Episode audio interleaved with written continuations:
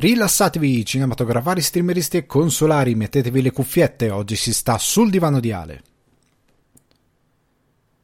Il pezzo che sentite in sottofondo è So There Are No Fuck Buddies di Sibao e io sono Alessandro Dioguardi, ospite di Sul Divano di Ale che vi ricordo potete trovare su Spotify, iTunes o Apple Podcast, Google Podcast, Deezer, Amazon Music e Budsprout. In questa puntata di Sul Divano di Ale Netflix Direct, una follia o forse la missione di un limite?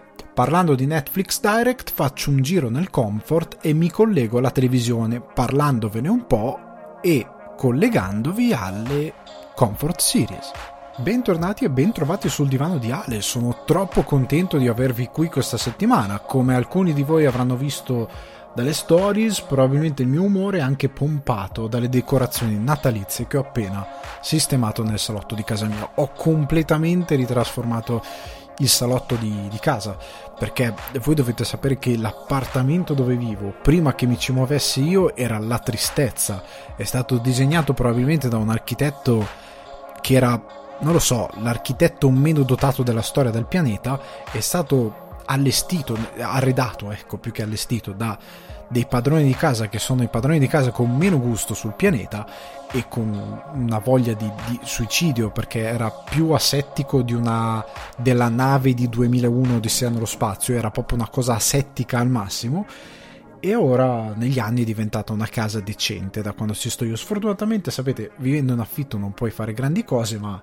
veramente l'albero è dopo aver avuto per un paio d'anni un albero Ikea che era la cosa più spelacchiata che abbia mai visto in vita mia, l'anno scorso ho finalmente acquistato un albero decente e ora è tutta un'altra cosa, più un'altra serie di cose che si sono aggiunte negli anni, ma non è il momento di parlare del Natale, anche se io ve lo dico 14 novembre io faccio l'albero, cioè e si continua ad oltaranza, ad oltaranza tra l'altro a festeggiare fino a gennaio, diciamo.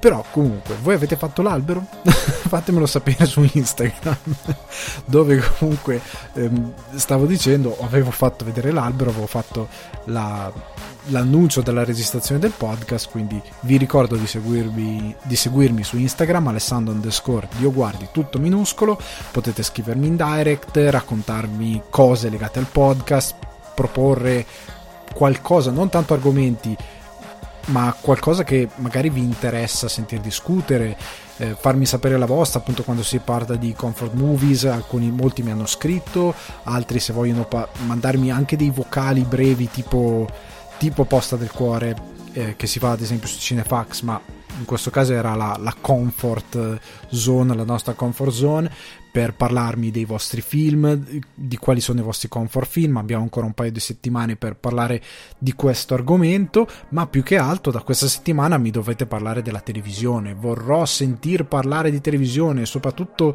a dicembre, nel corso di Natale mi dovrete parlare un sacco. Voglio un sacco i vostri input, voglio sentire la vostra voce, voglio sentire quali sono le cose che vi fanno star bene, le cose che vi rincuorano, le cose che vi danno spirito. Poi per Natale vi spiegherò che cosa chiederò a voi. Però per questo novembre, appunto, Comfort Movies, in questo caso per oggi sarà la Comfort TV. Fatemi sapere, poi vi chiederò più nello specifico che cosa, sentendo gli argomenti, capirete cosa cerco da voi e vi verrà anche quasi naturale dire ah no ma c'era anche quello, ah no ma c'era anche quell'altro e quindi vi verrà molto spontaneo partecipare, ma appunto soprattutto in questo periodo particolare dove sono tutti arrabbiati, tutti, sono tutti incazzati come delle iene, che sia per la politica, che sia per il Covid, che sia per qualsiasi cosa, anche prima del Covid erano tutti estremamente arrabbiati, ora sono ancora più arrabbiati, la gente è perennemente arrabbiata. Io su questo spazio del podcast, nonostante ogni tanto abbia anch'io dei rant come settimana scorsa riguardo 007, però io voglio tenervi di buon umore, voglio farvi star bene. Quest'ora e mezza, due ore, quello che è, nelle quali stiamo sul divano, sul divano si deve star bene.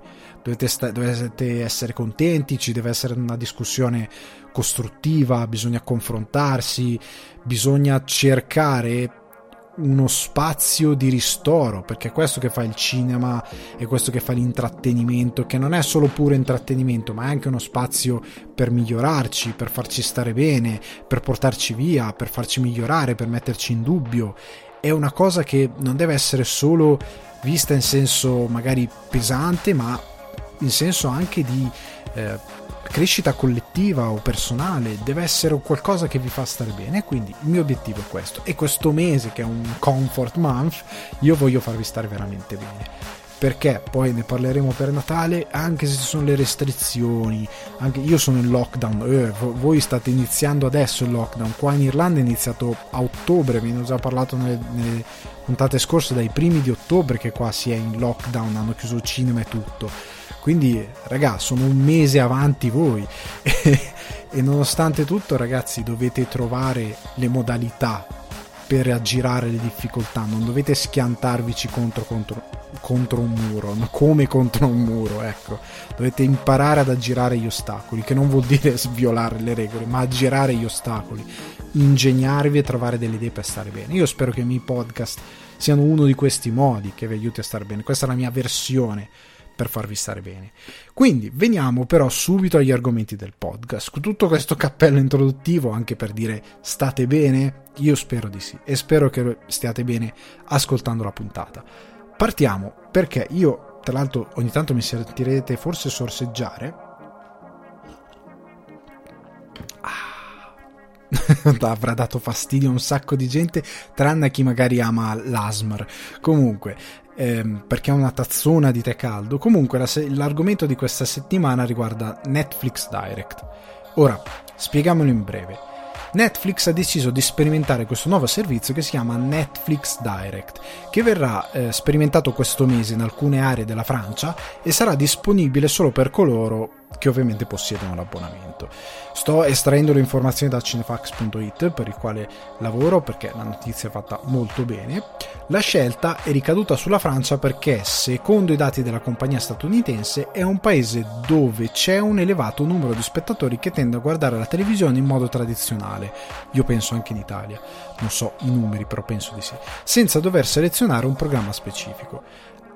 Poi c'è un virgolettato di eh, una delle personalità di Netflix che ha parlato riguardo questa cosa ha detto a molti spettatori piace l'idea di una programmazione che non richieda loro di scegliere cosa guardare. Che manchi l'ispirazione o che ci stia coprendo Netflix per la prima volta, il canale guiderà l'utente eh, scusate, che ci manchi l'ispirazione che si stia scoprendo Netflix per la prima volta, il canale guiderà l'utente che non dovrà scegliere un particolare titolo, scoprendolo con la diversità del canale net, del catalogo Netflix. Non riesco già a parlare. Netflix Direct è disponibile dal 5 novembre e lo diventerà in maniera più massiccia a inizio dicembre. Sempre sul territorio transalpino, dove si stima che la piattaforma streaming abbia circa 9 milioni di abbonati.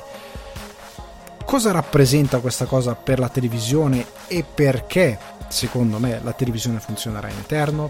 Ora, entriamo nella decisione di Netflix. Perché questa decisione? Allora, allora, allora, allora, veniamo al perché. Secondo me è una cosa che nel mio caso è un te l'avevo detto. Cioè non esiste questa persona a cui dire te l'avevo detto, esiste una massa di gente. Perché io mi ricordo ogni volta che c'è qualcosa di nuovo come Netflix, scusate se prendo l'argomento largo, ci sono sempre due schieramenti. Quelli che si tuffano nella cosa nuova perché sono dei curiosi. Io sono un curioso, io non vedevo l'ora arrivasse una cosa come Netflix perché sapevo della sua esistenza negli Stati Uniti e quando sono venuto in Irlanda ho saputo che c'era anche in Irlanda e ho iniziato ad utilizzarlo con tutte le mm, mancanze del caso. All'inizio faceva veramente schifo il, cat- il, catalogo di Netflix. C'era buona roba, ma era pieno di robaccia. Nel corso del tempo si è raffinato, però ero contento perché era una risposta a una domanda che è sempre stata fatta per molto tempo e alla quale non si era trovata una possibilità di rispondere. Anche per un limite tecnologico si è finalmente potuta dare una risposta. L'altra cosa è perché io appunto, come dicevo, sono un curioso, a me piacciono le cose nuove, mi piacciono le novità, mi piace scoprire, mi piace capire da, da dove vengono, se rispondono a delle domande, se lo stanno facendo bene, se possono diventare qualcos'altro, se possono rappresentare un nuovo futuro, come in questo caso è stato. Mi chiedo tante cose. Dall'altra parte c'è quello che è entusiasta, ma è catastrofista, nel senso che ecco questo è il futuro, tutto il resto è ciarpame ed è morto. E di rimbalzo nella categoria veramente opposta, perché questo fa sempre parte della categoria di chi abbraccia la cosa, c'è il non catastrofista, cioè quello che invece, cioè c'è il luddista, diciamo, quello che deve rinnegare a tutti i costi questa cosa nuova e deve dire che è una cosa che distrugge il mondo, è una cosa che ci ucciderà tutti, stupidirà la gente, deve per forza essere estremamente negativo verso quello che è la novità. E come il, l'evoluzionista a tutti i costi, per il quale chiamiamolo così, per il quale Netflix è il futuro e tutto il resto è schifo, è paccottiglia, dall'altra parte luddista sbaglia perché è una reazione decisamente eccessiva e fuori luogo, oltre al fatto che guarda tante cose che poi non sono vere, sono le sue paure proiettate su una cosa che non è così. Ok? Però in questo calderone io prendo quelli che dicevano ecco, tutto il resto è paccottiglia, la televisione morirà e io credo che tante, tante di queste persone, quando reagiscono in, in questo estremo, a queste istanze, sia perché odiano quella cosa che stanno criticando, cioè quella cosa che dicono che morirà. Nel senso che questa è tutta gente che è arrivata in modo molto adolescenziale, nonostante tante volte siano adulti, fatti e finiti, però con un comportamento adolescenziale arrivano ad odiare un mezzo per X ragioni che possono essere molto spesso perfettamente condivisibili e anche per ragioni che sono del tutto non condivisibili e che sono follia tante volte, arrivano ad avere questa reazione estrema perché non vedevano l'ora che quella cosa venisse uccisa. Non vedevano l'ora e qualsiasi notizia che la mettesse su un ehm, diciamo su, su, su, un, su un terreno sul ghiaccio sottile, ecco, diciamo così, lo galvanizzava perché lui non vede l'ora che questa cosa muoia. È lì che ci spera proprio che muoia.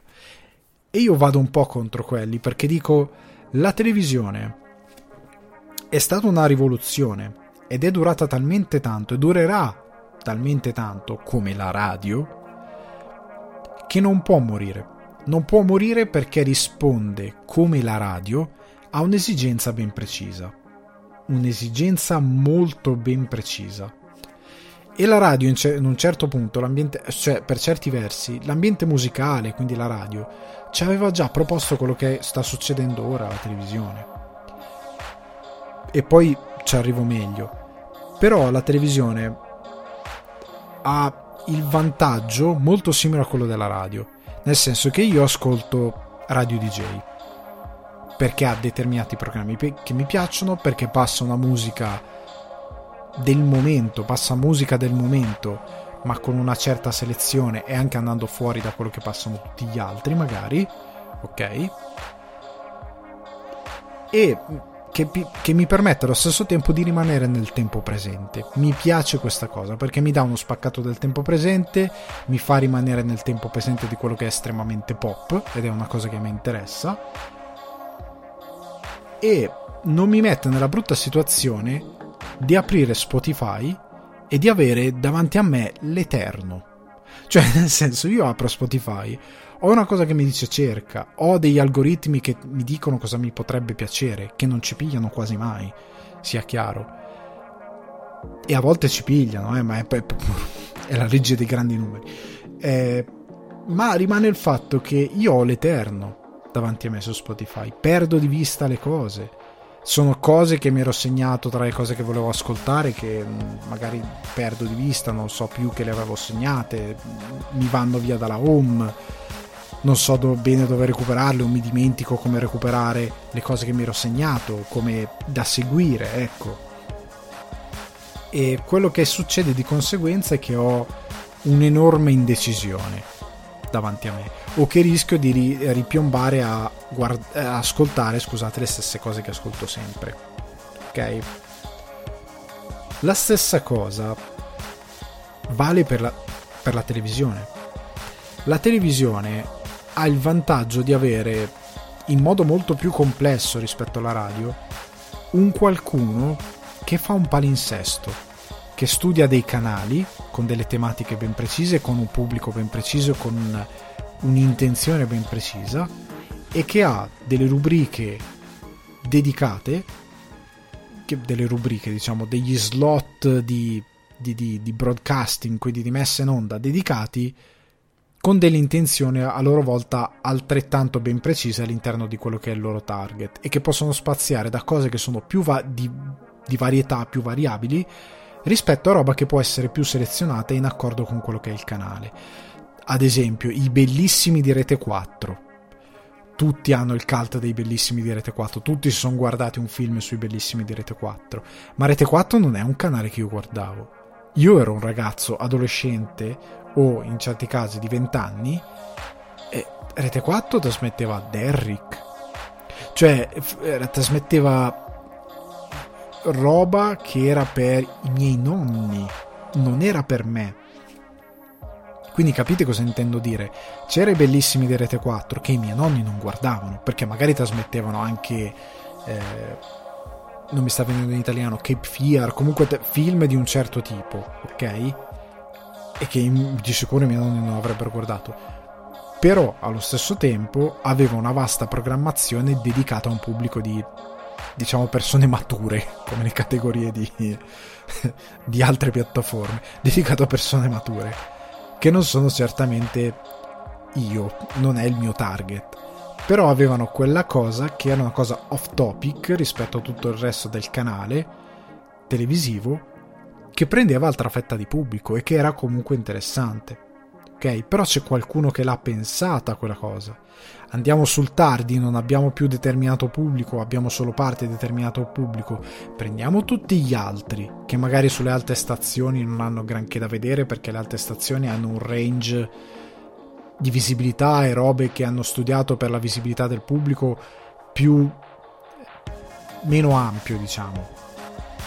Perché magari non lo so, alle 11 di sera o a quello che è, non c'è quello che ti si guarda il bellissimo di Rete 4 sugli altri canali. Devi fare un, un, tipo di film di intrattenimento ancora più generalista. Mentre su Rete 4 ti puoi azzardare fare una roba nei bellissimi, una cosa un po' più selezionata, per fare un esempio. La televisione fa quel lavoro qua.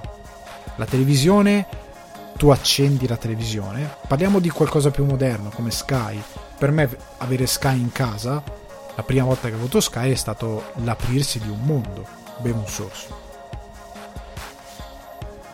E perché è stato l'aprirsi di un mondo? Perché proponeva una serie di roba incredibilmente ampia e incredibilmente vasta, con dei canali tematici ancora più specifici. Cioè, se io guardavo Fox, sapevo che su Fox trovavo eh, i Griffin, American Dead, Simpson, Scrubs, trovavo tutte queste serie televisive e questi show che erano rivolte alla mia età, che parlavano di più, che potevano essere più di gradimento a quello che io concepivo come una buona TV di intrattenimento. Se guardavo programmi più avanzati tipo D-Max, trovavo, non lo so, eh, Meatbusters, tutti quelli, il banco dei pugni, tutta quella roba lì, quella sorta di reality folli, folli che erano più adatti a chi come me non aveva voglia di vedere un reality con 20 persone che stanno in una stanza per 6 mesi, per dire. Ok, era più relativo a me. Il fatto di avere 8 canali di cinema, o anche di più, 10, voleva dire avere una rotazione costante di cinema selezionato da qualcuno tutti i giorni, tutto il giorno, anche in piena notte. E questa cosa era meravigliosa perché mi ha permesso di vedere un botto di film in momenti randomici della giornata quando mi, va, quando mi andava scoprendo della roba e scoprendo della roba con una programmazione selezionata con qualcuno, da qualcuno, nel senso che su Sky Cinema non mi passava un filmaccio come passano tipo su Canale 5, filmacci di Natale girati in um, Svezia o in Nord Inghilterra, questi filmacci della televisione, li chiamo filmacci perché sono veramente ingenui, veramente a volte mal scritti, perché ricalcano i film di Hollywood grandi in altre declinazioni o perché magari sono tratti da libri che sfruttano determinati cliché che sono illeggibili e che non sono adattati in film di grande richiamo perché chi produce sa che sì, magari questa è una penna letta da diversi da un pubblico grande, però questa cosa in cinema sarebbe veramente orribile, la gente ci prenderebbe a sassate e allora vengono prodotti da questi canali. Io ho visto, se conoscete il film di Bill Murray sul giorno della marmotta, di quella variante di quella storia, sul canale 5 io ne ho visti un botto. Ce ne sono stati altri, fanno tutti schifo, fanno veramente schifo, in, in modi diversi. Oppure eh, versioni di, di film di Natale che prendono da Scrooge, ma senza fare direttamente Scrooge, o comunque che prendono da altri film che sono diventati famosi e che reinventano a modo loro e sono veramente orribili, ma proprio orribili. Ce ne sono 2 miliardi. E quelli magari vanno sulla TV più generalista, perché magari quel canale lì lo segue più la nonna, la signora anziana, la zia con le rossana del 74 che le tira contro il muro e il muro esplode. Lo, lo guarda quel tipo di pubblico lì e va benissimo per quel tipo di pubblico lì. La televisione fa un'ampia selezione a monte cercando di dare al pubblico un prodotto più raffinato. È un po' come, come entrare in un supermercato perché Netflix è un po' come entrare in un supermercato o in una mm, qua ci sono gli off license, quelli che vendono solo alcolici e trovarsi una parete sconfinata di vini. Lì in mezzo c'è il vino da 40 euro, che è un ottimo vino, e il vino da 5 euro 2 litri, che è un vinaccio che lo puoi usare per farci andare il ciao se hai finito una miscela. Tu puoi trovare quel range lì. In quel range lì tu non sai dove cascare. Tu giri per questo stramaledetto scaffale che è lungo come un campo da calcio non normale, di Ollie e Benji, di quelli che, c'ha, che vedi la curvatura terrestre. Tu giri su e giù per ore, su e giù, e vedi duemila volte nomi che hai sentito, il nebbiolo, eh, vedi un, un nero d'avola, però è, nevo, è nero d'avola anche quello. E cosa cambia tra una volta? Il prezzo, uno costa 20 e uno costa 94 e perché 94 euro? E tu non lo sai tu presumi che quello da 94 euro abbia una qualità migliore.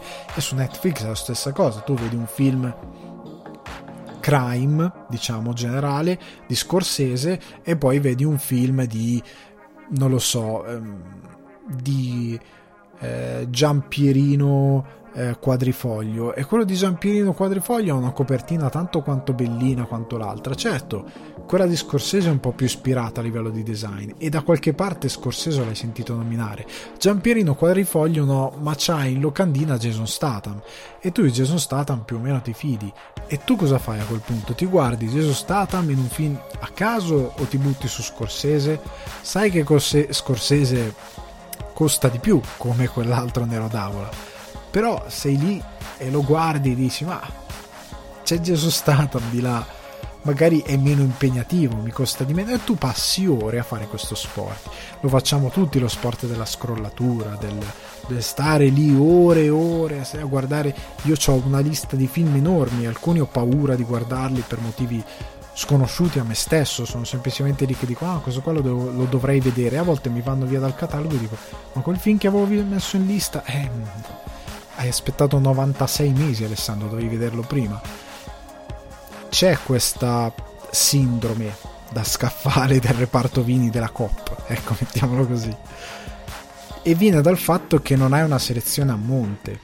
È per questo anche perché il motivo per cui gli articoli che vanno di più su Cinefax, come su qualsiasi altro sito che parli di cinema, sono le classifiche. Per me sono sono sempre relativi da fare, soprattutto quando fai i migliori di questo, i migliori di quello.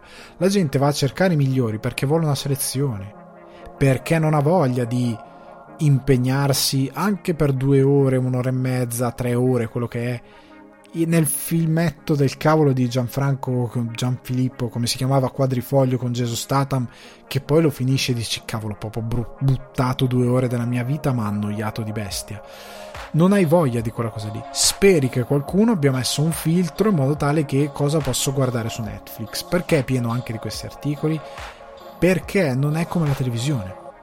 La televisione tu vai su Sky Cinema, su, sul canale, non lo so, Cine24, non mi ricordo che canale ci sono in Italia, troppi anni che sono fuori. Comunque vai sul canale TOT e sai che c'è una selezione fatta da qualcuno per te sai che su quel determinato canale ti passerà un film di Fellini, come ti passerà un film di Scorsese, come ti passerà un film di Tarkovsky, eh, mentre sull'altro canale sai che ti passerà tutto quello che viene fatto come film d'azione di Hong Kong, perché è tutto Oriente, come ad esempio ora hanno già iniziato, io non ho Sky qua, anche perché lo Sky televisione irlandese, raga, un giorno ve ne parlerò, ma è veramente terribile. Ve ne parlerò per Natale.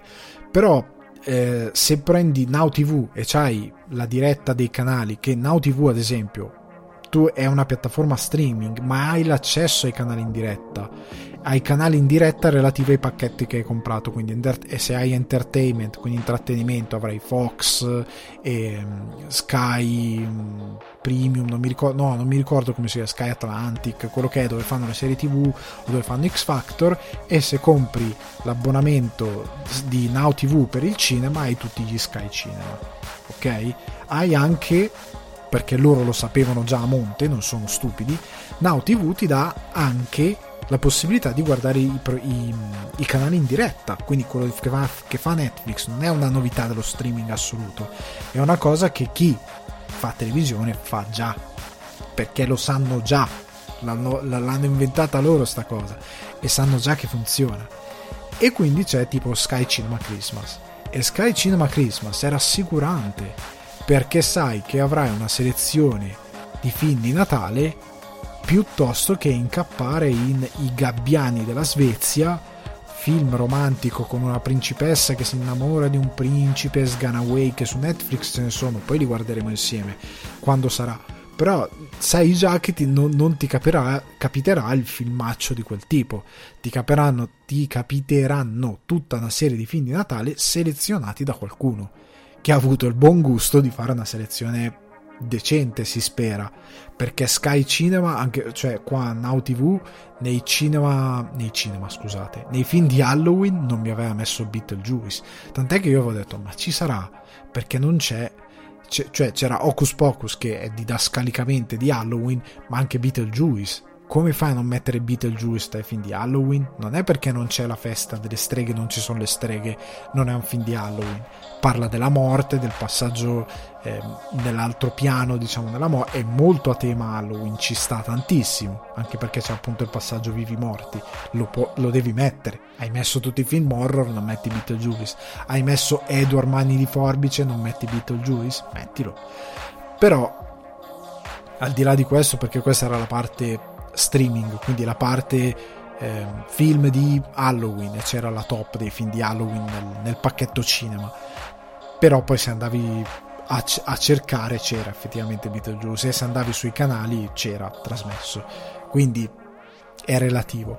Però comunque Sky, eh, Sky scusate, Netflix ha deciso di fare Netflix Direct perché quello sarà il vero futuro, tra virgolette.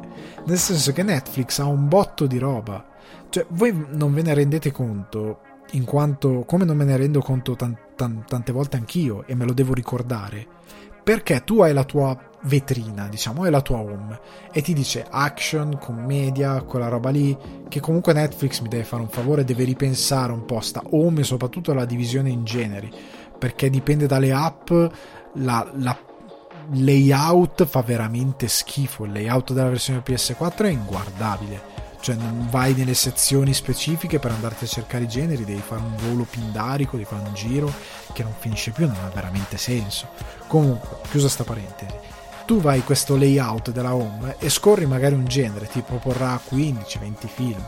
Ma se tu vai, soprattutto da PC, nella sezione specifica, ti si apre un mondo e ti vengono fuori film che tu dicevi ah cavolo ma c'è sto film ma, ma come Netflix è pieno di ma come c'è sto film che è un film magari grandioso che è 10 volte 20 volte meglio di quello che è in copertina o che è comunque tra i 20 film che ti fa scorrere tra la sezione azione per dire quindi Netflix Direct io spero che non sarà affidato a uno stramaledetto algoritmo, ma spero che abbiano un minimo, un minimo di buon senso da mettere in ogni regione qualcuno che faccia a partire da quella principale US, perché negli USA faranno un minimo di cernita per fare questo Netflix Direct, qualcuno la farà.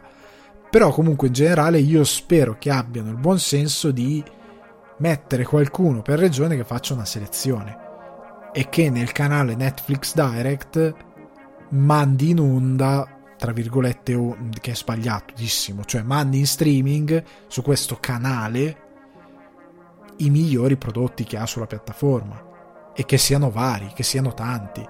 Cioè, nel senso, io spero anche che Netflix Direct sia anche diviso per cinema, televisione, documentario, animazione o reality, quei pochi reality che hanno. Spero che sia diviso così, perché così ha senso. Se mi fai un solo canale Netflix Direct ed è tutto lì, è finita.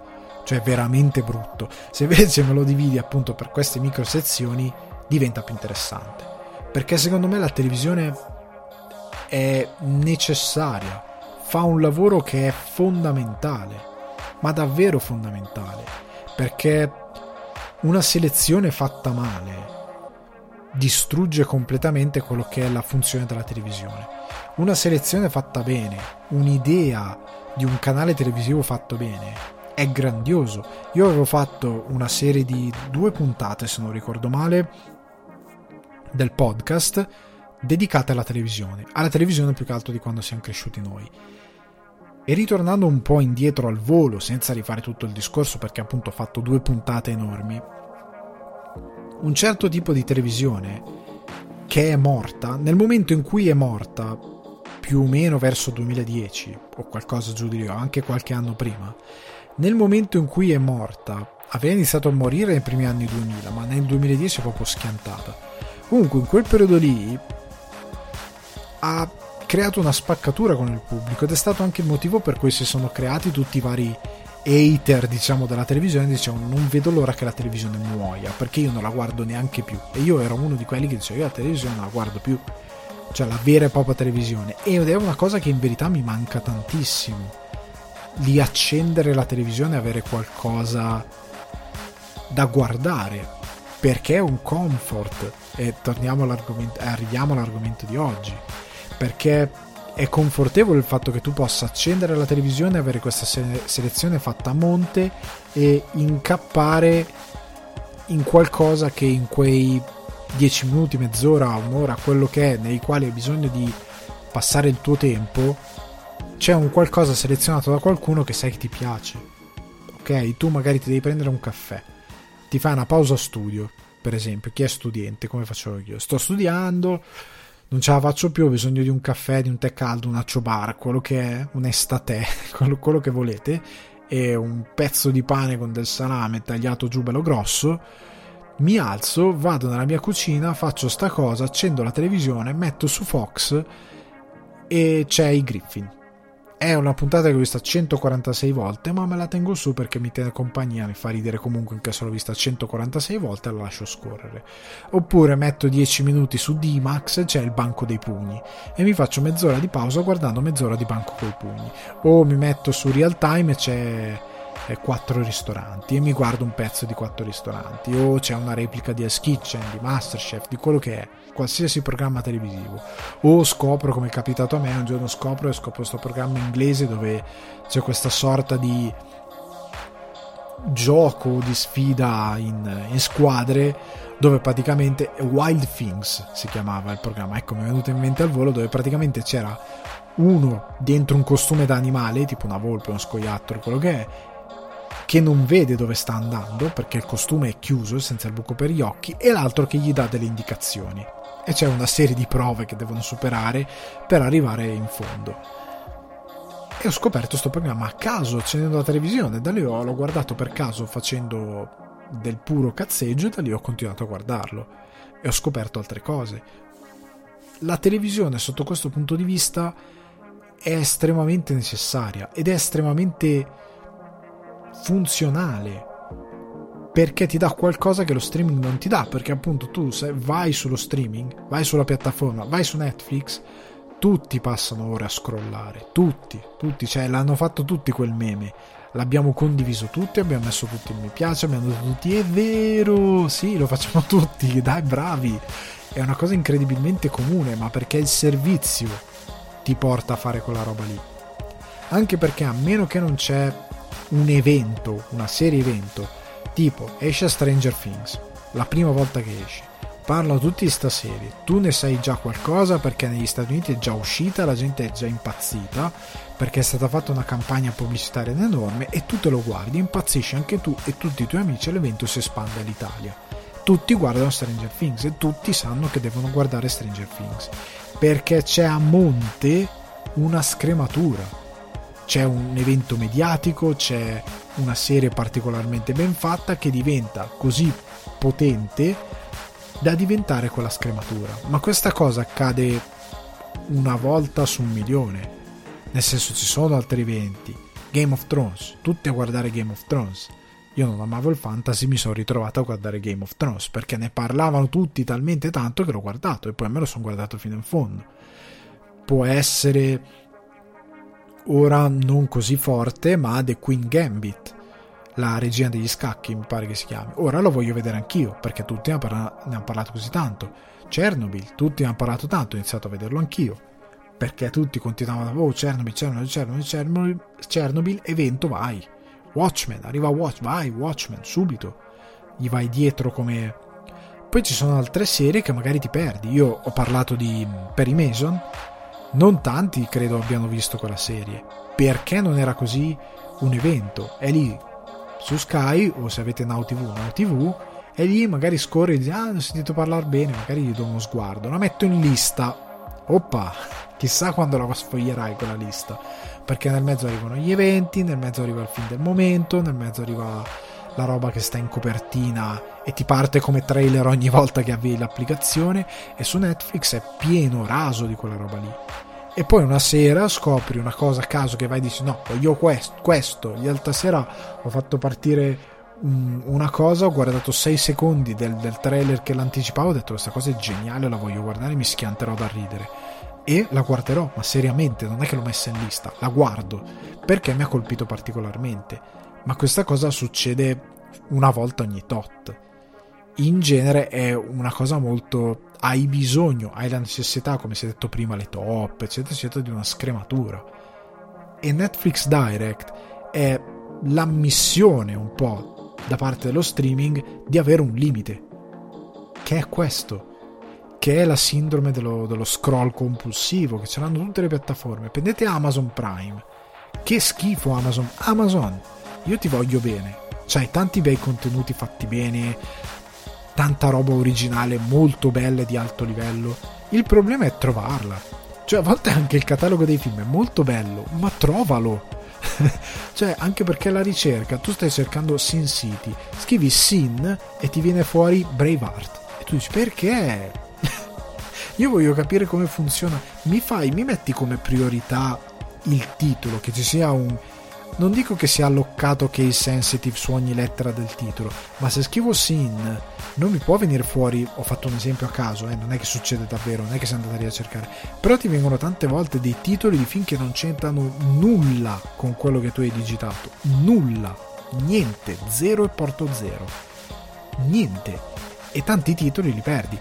Eh, mi raccontava appunto eh, il Teo, il buon Teo di cinefax.it, se sta ascoltando ciao Teo, che lui sta, a un certo punto scrive fa, raga, hanno tolto Too Old to Die Young da, da Amazon e tutti come possibile, è loro, è loro, è loro. Poi scopre che improvvisamente Amazon ha deciso di tradurre il titolo e l'ha messo in italiano eh, troppo vecchio per morire giovane tu vuoi dirmi che non hai messo un algoritmo tale che ti va a prendere il titolo originale? Che se tu digiti il titolo originale perché, porca miseria, era in originale, non, non lo trova più? Per te scompare? Que- che problema c'hai?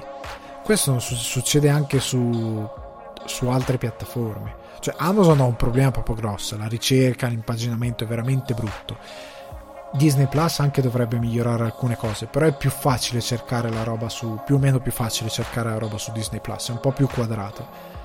Però il problema in linea di massima è che se anche Amazon facesse canale cinema, Amazon Studios Cinema, e mi mette un canale che tutto il giorno manda cinema senza soluzione di continuità, dei film però selezionati, belli, o tipo ehm, horror, il canale cinema horror di Amazon Studios, dove tutto il giorno manda una selezione di bei film horror che sono disponibili sulla piattaforma, in modo tale che un, eh, uno che è abbonato possa scoprire quella cosa lì, piuttosto che stare lì a cercare in questo catalogo tra film indiani, film italiani di quarto ordine che per qualche motivo vengono aggiunti.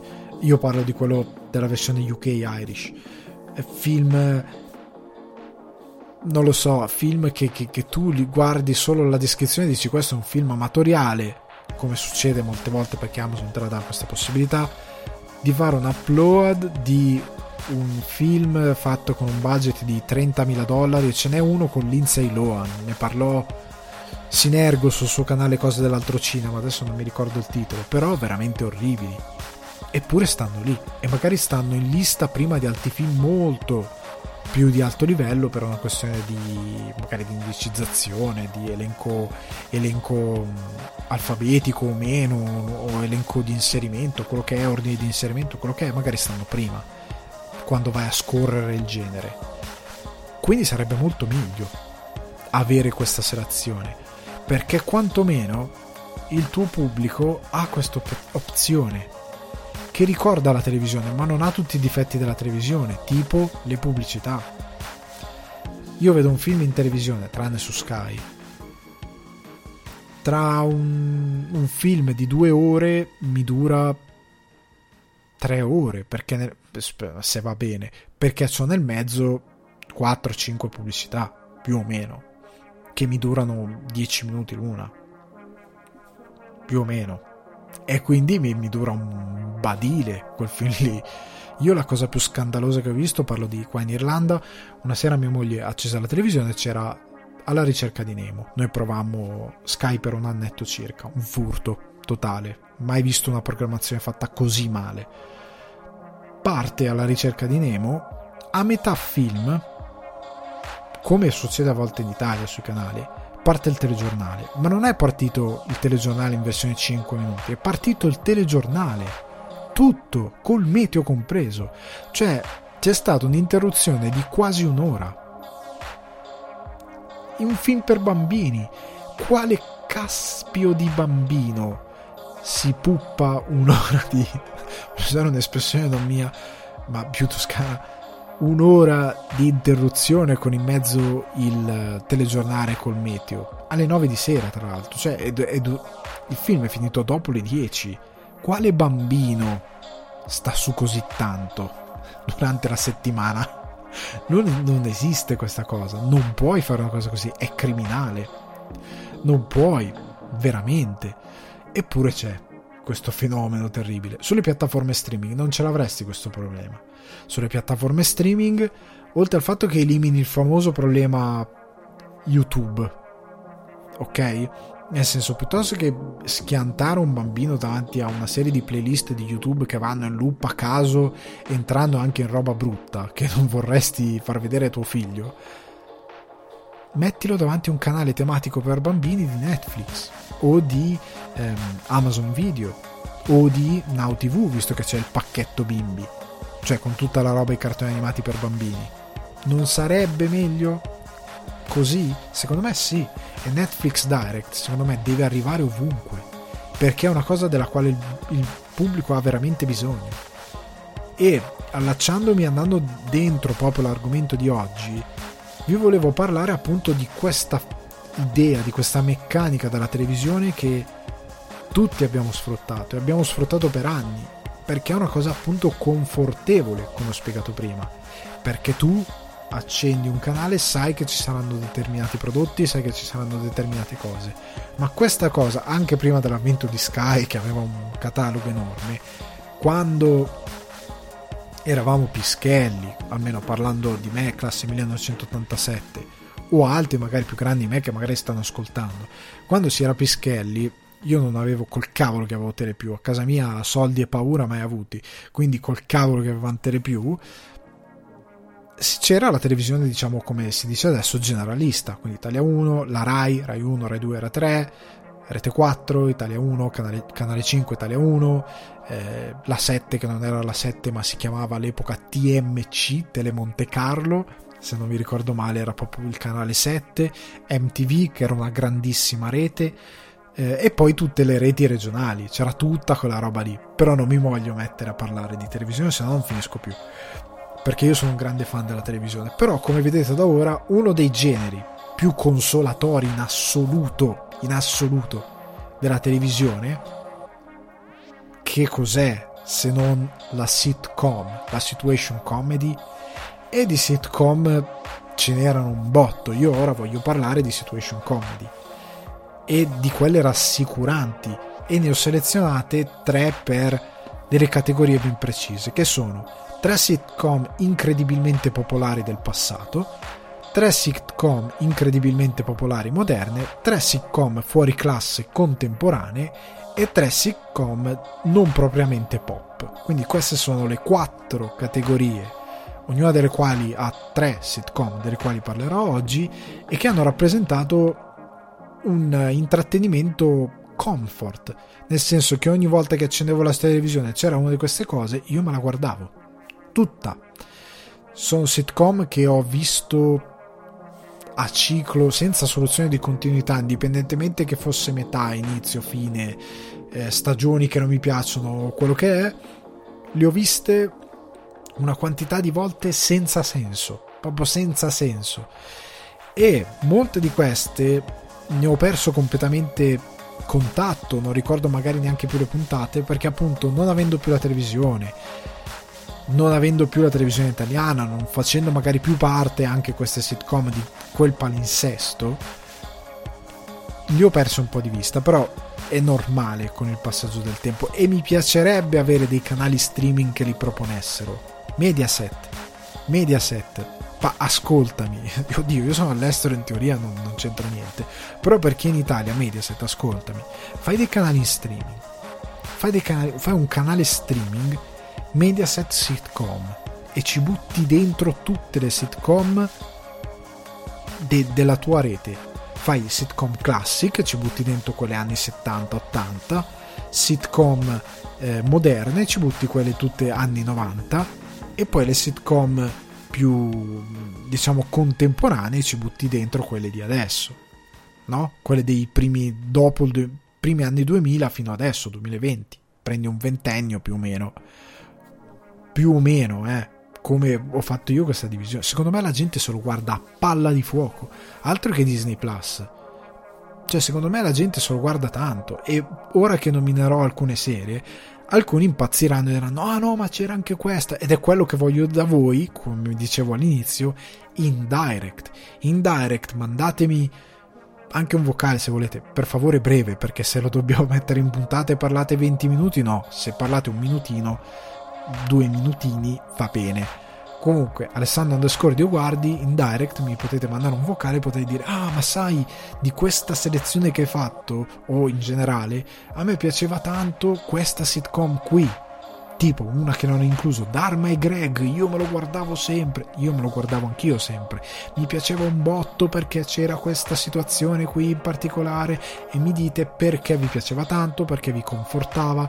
Magari qualcuno mi dice: Ah, io mi guardavo caro maestro, cosa cacchio ne so, quello che volete, mandatemi delle, i vostri ricordi, i vostri, i vostri le co, vostre comfort eh, TV series, TV più, non TV series è sitcom, devono essere situation comedy e qua avrete alcuni esempi, darmi Greg, eh, quello che volete non anticipo altre cose, in modo tale che si possa essere una condivisione di questo tipo, perché poi settimana prossima ci sarà la seconda parte di questo discorso sulla mm, Comfort Television, dove andrò più nelle serie TV, ok?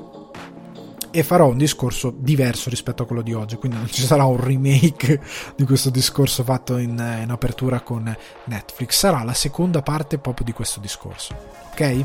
E ora cominciamo. 3 sitcom incredibilmente popolari del passato. Allora, io vi premetto che in questa mm, categoria, in tutte un po' le categorie, troverete roba che è andata in onda per talmente tanto tempo che stiamo parlando di tutti i campioni della televisione, cioè gente che ha portato avanti sitcom talmente tanto che hanno scofanato le 200 puntate. Scofanato termine super professionale, segnatevelo. Proprio quelle scuole di, di divulgazione, come si dice adesso, di cultura pop per serie tv e cinema, scofanato, è proprio bellissimo, elegante. Comunque, tutta roba veramente importante. E parlando di roba importante, la prima categoria, tre sitcom incredibilmente popolari del passato, come non nominare Happy Days. Ambientata nel 1950, dal 1950 al 1960 e andata in onda dal 1974 al 1984. Protagonisti famosissimi: Harry Winkler nel ruolo di Fonzie, Ron Howard nel ruolo di Ricky Cunningham, Marion Ross nel ruolo della madre di Ricky Cunningham, Scott Baio che poi ha fatto altri telefilm, all'epoca era strafamoso, e addirittura cameo importanti come Robin Williams che faceva anche la serie tv che, che è nata dopo il suo cameo in Happy Days di ehm, quello che faceva Nano Nano, non mi sto ricordando, Mork, Mork e Mindy, bellissima. Ecco, tipo, questa non c'è nella top 3, in questa 3 sitcom, non c'è Mork e Mindy, però era una di quelle che ho guardato alla follia e che già mi aveva fatto voler bene a quel geniaccio di Robin Williams, che è un uomo straordinario che mi manca tutti i giorni. Comunque, Pidesa, appunto, andata in onda tra il 74 e l'84, narrava gli anni 50, un po' come adesso, vedete? Nel 70 si parla degli anni 50 idealizzandoli, ok? Quindi di quel ventennio, cioè quel, con vent'anni di distanza. Ora siamo nel 2020, primi, eh, prima, prima di arrivare addirittura al 2020, quindi attorno al 2016 abbiamo iniziato a idolatrare gli anni 80, Stranger Things è una cosa ciclica. Ora inizieranno gli anni 90, eh? state, state buoni che già Netflix ha fatto l'accordo con i The Jack, l'accordo, stanno già girando con i The Jack la serie Generazione 56K ed è ambientata negli anni 90. Anni 90 da tutte le parti, ora arriverà l'ondata anche dagli Stati Uniti. State tranquilli che arriverà. Però Happy Days, anni 50, era, era straordinaria. Cioè, non sto scherzando. A me piaceva perché era letteralmente straordinaria. Aveva. Era. Allora, le sitcom in generale fanno parte di quello stile ma narrativo televisivo che funzionava perché era rassicurante. Prendeva quella cosa che, prendeva, che avevano anche le serie tv normali, nel senso che erano cristallizzate nel tempo, nel senso che ogni puntata era singola, le sitcom sono così, le puntate sono eccetto eccezioni che vedremo dopo, era tutta televisione eh, mangia e cons- cioè consumabile in, su quel momento. I personaggi erano cristallizzati nel tempo, non si muovevano di una virgola e le situazioni erano sempre più o meno quelle. Quindi c'era questo gruppo di ragazzi un po' diciamo sfigati, Ricky Cunningham, Pozzi, ehm, Mal, Ralph, Ralph Malf, questi, questi adesso non mi sto ricordando più i nomi perché veramente sono anni che non la vedo più, però l'ho guardata su Italia 1 e senza co- soluzione di continuità per anni, anni. Mi ricordo anche d'estate la facevano a mezzogiorno, dopo prima Studio Sport, non mi ricordo, e dopo Studio Sport io la guardavo, tornavo dal mare e la guardavo mentre mangiavo. Mi piaceva un botto, anche i miei, a loro non interessava, però era lì e a me piaceva averla in sottofondo. Era mm, è una serie totale, nel senso che raccontava appunto questo gruppo di sfigati negli anni 50 che si approcciavano a questo bullo di periferia che era Fonzi, che era un motociclista spericorato che schioccava le dita e le ragazze cadevano ai suoi piedi. Ora, eh, oddio, se in questo periodo che siamo qualcuno viene a dire che Happy Days era sessista, eh? Raga, erano gli anni 50. Cercate di calarvi nel fatto che era il 1950 non, non fate una cosa era una roba aberrante. È il 1950 se si fa un film sulla seconda guerra mondiale e nella seconda guerra mondiale si ammazzano perché, perché sostanzialmente è nato tutto dal fatto che c'era un, un'oppressione nazifascista quindi piuttosto pesantina. Non potete dire eh ma il film è nazifascista. E Dio mio hanno delle rappresentazioni, il film aveva delle rappresentazioni che non vi andranno bene, ma quella è la storia. Negli anni 50 Happy Days c'erano determinate dinamiche, quindi io spero che questa cosa non venga mai fuori, perché sarebbe la follia. Però appunto c'era Fonzi che era questo personaggio qui e loro diventavano loro amico e da lì partivano una serie di dinamiche. C'era la mamma di eh, di Ricky che era la classica casalinga anni 50 col grembiule tutta tutta diciamo improntata a voler bene alla propria famiglia essere un po' bigotta per certi versi essere molto eh, ah qualcuno pensi ai bambini essere molto così nonostante in verità questo personaggio della madre poi era era da un lato sì un personaggio che sembrava venire fuori da una scatola di cereali per come era rappresentata però dall'altro era anche un personaggio che aveva dei momenti in cui veniva fuori, diciamo, aveva le sue rivincite. Anche il padre non era un padre padrone, quello di Happy Days, era un uomo molto morbido, era una serie tv molto morbida perché anche l'altra cosa delle sitcom è che ti dovevano rassicurare. Quindi devi ridere, devi stare bene, devi girare attorno a determinati schemi ai quali ti affezioni. I ragazzi sfigati che provano, non lo so, andare al ballo, a rimorchiare la ragazza per la festa di Halloween, perché poi loro sì erano degli sfigati, però intanto erano la band che suonava alla serata di Halloween, eh, erano comunque al centro della vita popolare di, della vita pop di quel periodo storico, quindi erano relativamente dei perdenti eh, Ricky Cunningham aveva la sorella piccola dispettosa infame, eh, tante cose entravano in questo telefilm ed è stato un telefilm grandioso per l'epoca. Parlando di serie che non mi sono piaciute, la parte finale del, di Happy Days è un po' triste, cioè ha il difetto che hanno molte sitcom e che hanno avuto molte sitcom fino a un certo punto, tranne alcune che discuterò dopo. Cioè che nel corso del tempo gli attori hanno iniziato a crescere. Ron Howard ha iniziato a entrare nel cinema perché Ron Howard girava attorno a gente come George Lucas. Cioè Ron Howard aveva intenzione di fare American Graffiti e di fare altra roba a Hollywood. E se rimanevi in televisione all'epoca, che non è come adesso, eri un divo della televisione ed era una cosa minore. All'epoca era considerata una cosa minore, nonostante poi erano icone e tante volte gli attori del grande schermo finivano nel piccolo perché invecchiavano, vedi la famosa signora Fletcher, la signora in giallo che è passata da film Disney, icona totale del cinema, a fare la signora in giallo che all'epoca era visto come dieci passi indietro, perché se invecchi non sei più soprattutto a Hollywood c'era questa cosa se invecchiavi non andavi più bene per lo schermo, soprattutto per una donna. E però c'era questo meccanismo per il quale, scusate, se eri il, um, sul, sul piccolo schermo, il tuo sogno era quello di andare sul grande, perché ti rendeva eterno. Perché la televisione aveva anche questa cosa che eri un divo finché ti durava la serie. Nel momento in cui la serie finiva, magari durava, se ti andava bene, circa 10 anni, più o meno, ma duravano di meno. Ok? Ma se duravano magari 10 anni, per 10 anni andavi bene, magari facevi fortuna, il tuo cachet aumentava di anno in anno e ti faceva una bella vita, proprio sparivi.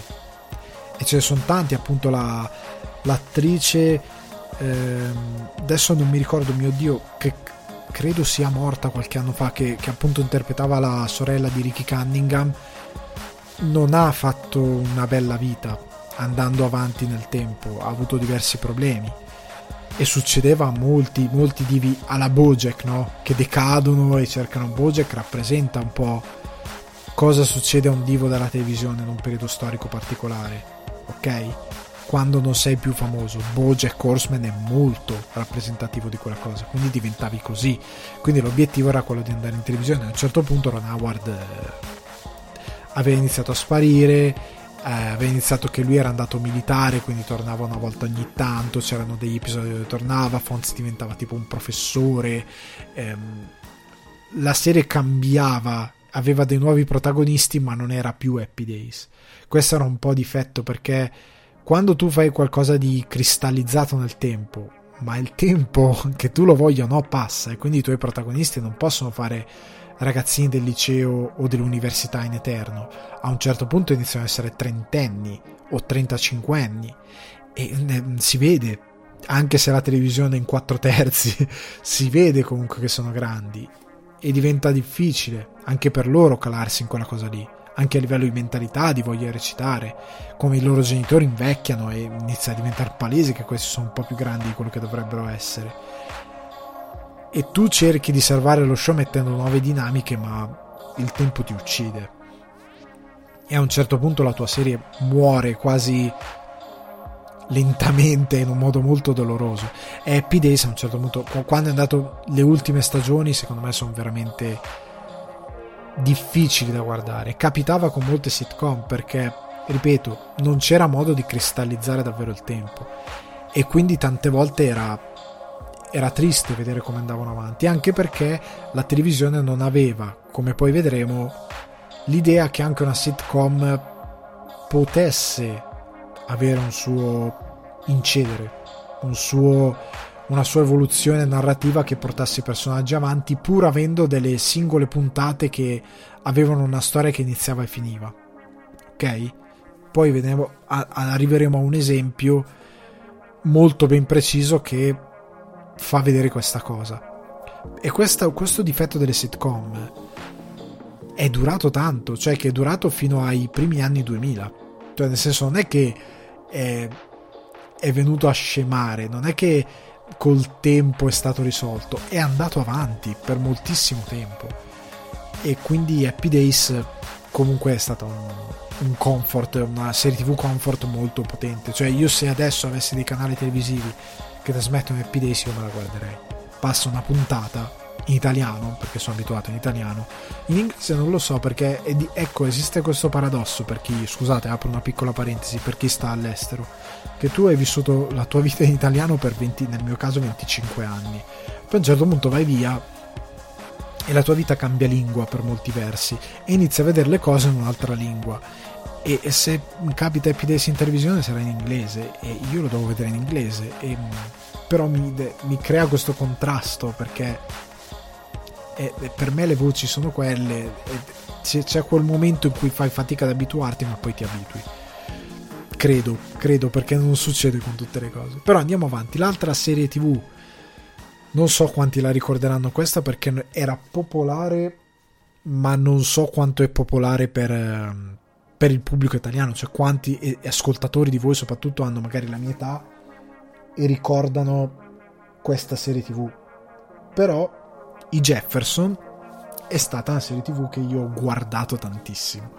Ed era questa serie con Sherman Hemsley e Marla Gibbs che facevano i due protagonisti ed, andavano, ed è andata in onda dal 1975 al 1985 era una serie tv che parlava di questa famiglia afroamericana benestanti tra l'altro erano due persone benestanti e delle loro dinamiche dentro casa i loro screzzi lui i suoi screzzi con la moglie e quant'altro.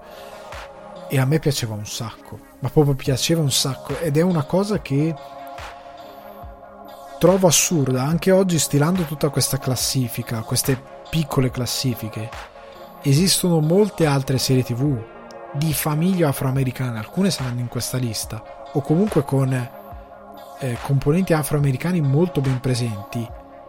E io non riesco a capire come siamo arrivati a certi punti oggi nonostante una presenza che va avanti dagli anni 70 e che non era quella eh, di un determinato tipo di cinema. Cioè nel senso i Jefferson era una sitcom di afroamericani cioè di gente nera e, era molto identificativa di quello che era cioè nel senso era molto loro. Non era una cosa non c'erano determinati magari cliché che avevano altri prodotti come nel cinema o quant'altro. E quindi mi chiedo come mai la gente non riesce ad accettare determinate cose nella società perché erano anche da noi in Italia perché Jefferson andava tanto in Italia. Però senza stare a fare una discussione sociale particolare però mi è sembrato strano volevo condividere questa cosa. Mi è sembrato strano perché poi ho detto cavolo ma c'era questo c'era Arnold. Non è nella lista però c'era Arnold. Non so se ve lo ricordate quello del ragazzino che era super intelligente super eh, sagace chiamiamolo così e faceva troppo ridere Arnold e lo guardavano tutti e non capisco poi come siamo arrivati ad avere determinati personaggi che parlano di determinate cose con la gente che dice sì è vero. Io dico ma cavolo ma da ragazzino guardavi Arnold? Sì. E, e quindi non capisco da dove arriva la tua questo determinato pensiero deformato assurdo e razzista? Cioè era un ragazzo era un ragazzo che ti faceva ridere che era esattamente come te quindi perché è diverso perché ha qualcosa di diverso perché ha qualcosa che non va all'interno della tua logica, non capisco, c'è un errore nel mio cervello perché per te in quel momento stavi guardando Arnold, non stavi guardando una sitcom nera specificatamente, stavi guardando una sitcom e andava bene. Perché ora fai una differenza? Perché ora se la guardi dici ah è buonista oppure ah è politicamente corretta? Non l'avresti mai pensato ed era anche lì anni 70-80. Cos'è successo in generale al nostro mondo? E pensateci, per me è molto particolare. Ok? Andiamo avanti però. Cheers. Cheers è andato in onda dall'82 al 93. Protagonista Ted Danson e ha lanciato, piccola curiosità, Woody Harrelson, che era giovanissimo e aveva i capelli. Se volete vedere Woody Harrelson con dei fluenti capelli biondi, una bella chioma bionda, guardate Cheers, perché io me lo ricordo Woody Harrelson con i capelli. E era la storia di... era tutta questa, questa serie, era tutta ambientata dentro un bar, un pub stile irlandese, ovviamente negli Stati Uniti, ed era la storia di questi tipi che gestivano questo bar e di tutti i vari clienti che avevano. C'era questo Norm che ogni volta che entrava di, tutti gridavano ciao Norm, tutti, tutti, perché era il cliente abituale che veniva sempre ed era Norm, il protagonista Ted Danson che era un super eh, Latin lover che usciva con molte ragazze, anche qui super moderna per certi versi la cosa. Eh, e, ed erano tutte queste cose che si avvicendavano all'interno di questo, di questo pub. E tra l'altro c'era la sigla zeccatissima che cantava Sometimes you wanna know where everybody knows your name. E fa ridere perché c'era il tipo che entrava e faceva tutti ciao Norm. Cioè era molto divertente questa cosa che la sigla era perfettamente calzante perché descriveva alla perfezione quello che succedeva in Cheers. Ed era fa parte di tutte queste sitcom veramente leggere che avevano, ecco un'altra cosa che avevano in comune, oddio Happy Days aveva più location, però tipo i Jefferson e Cheers, cioè erano tipo una location principale e ogni tanto, proprio ogni tanto qualcosa di extra palesemente fatto in un teatro di posa e che faceva troppo ridere, cioè nonostante tutto faceva troppo ridere, era proprio di intrattenimento, cioè Cheers può essere una cosa invecchiata magari per i temi, nel senso ovviamente è tra l'82 e il 93 non ci sono i cellulari non ci sono social media ci sono dinamiche che magari per un ragazzo che è cresciuto adesso sono diverse. Però se vi piace Stranger Things e volete gli autentici anni 80 Cheers. Guardatevi Cheers. È una serie autentica sitcom degli anni 80 per vedere come erano gli anni 80 davvero e quindi io, cioè, io ve li consiglio anche queste serie tv se non le avete mai viste. Se trovate qualcosa da qualche parte non saprei davvero come recuperarle in streaming, non ho idea se esistono da qualche parte. Italia 1, Mediaset in generale, riportaci questa roba, riportalo in un canale da qualche parte in streaming e secondo me spacchi tutto. Se lo promuovi anche come si deve, hai nostalgia delle sitcom? Vai Mediaset sitcom e fai partire. Secondo me spacchi tutto fai miliardi di persone che lo vogliono vedere. Comunque Cheers era era proprio un perché ti dava appunto il senso di andare anche tu nel bar dove tutti ti conoscono e vai lì, tutti conoscono le cose che succedono a tutti e c'è appunto il tipo Norm che entra e tutti gli vogliono bene perché è il cliente abituale che conoscono veramente tutti e poi c'è una serie di personaggi che gira e che si siedono e trattando il barista quasi come uno psicologo iniziano a dire oh l'altro giorno sono uscito con uno oh l'altro giorno sono andato a fare questa cosa a lavoro e mi è successa questa cosa raccontano queste cose e ridono e c'è anche una bella impostazione a livello di, di, di, dinamiche di come viene girato il tutto. Tra l'altro, Cheers non ne sono sicuro al 100%, ma i Jefferson era quasi sicuramente girato con eh, l'audience, cioè quindi col pubblico dal vivo. Ecco, i più giovani di voi non sapranno magari che all'epoca, soprattutto in alcune serie che ora discuteremo, si girava col pubblico dal vivo. Cioè, ne abbiamo parlato anche su Cinefax per la notizia di WandaVision, che appunto nel voler riprodurre una sitcom anni 50 per una puntata e nelle successive puntate ho visto che sembra voler ripercorrere la storia delle sitcom, hanno girato col pubblico dal vivo che ha firmato delle clausole del tipo se riveli qualcosa dello show ti, veniamo, ti mandiamo la Yakuza a casa, cioè c'è proprio scritto così. e loro hanno firmato col sangue. E però praticamente eh, gli attori dicevano che a un certo punto Paul Bettany ha detto io volevo portare sta cosa in giro, tipo in tournée perché era, è come il teatro, cioè tu sei lì, reciti una cosa e c'è il pubblico che live che ride e reagisce alle, alle riprese, reagisce a quello che succede, considerando anche che le sitcom non sono come, non lo so, come una serie HBO che deve raggiungere la perfezione, deve raggiungere un determinato livello di credibilità e quindi magari una scena la riprovano X decine di volte. Nelle sitcom sì, magari capita che le ripeto x decine di volte, ma allo stesso tempo tendono a sbagliare molto di meno perché la produzione deve essere un po' più spedita perché magari una, una stagione ha 25-30 puntate per dire cioè hanno un numero di puntate molto alto e, e devono andare a ritmi molto serrati a livello produttivi ok? Quindi è anche più è anche quasi un teatro dove però della, diventa televisione quella roba lì.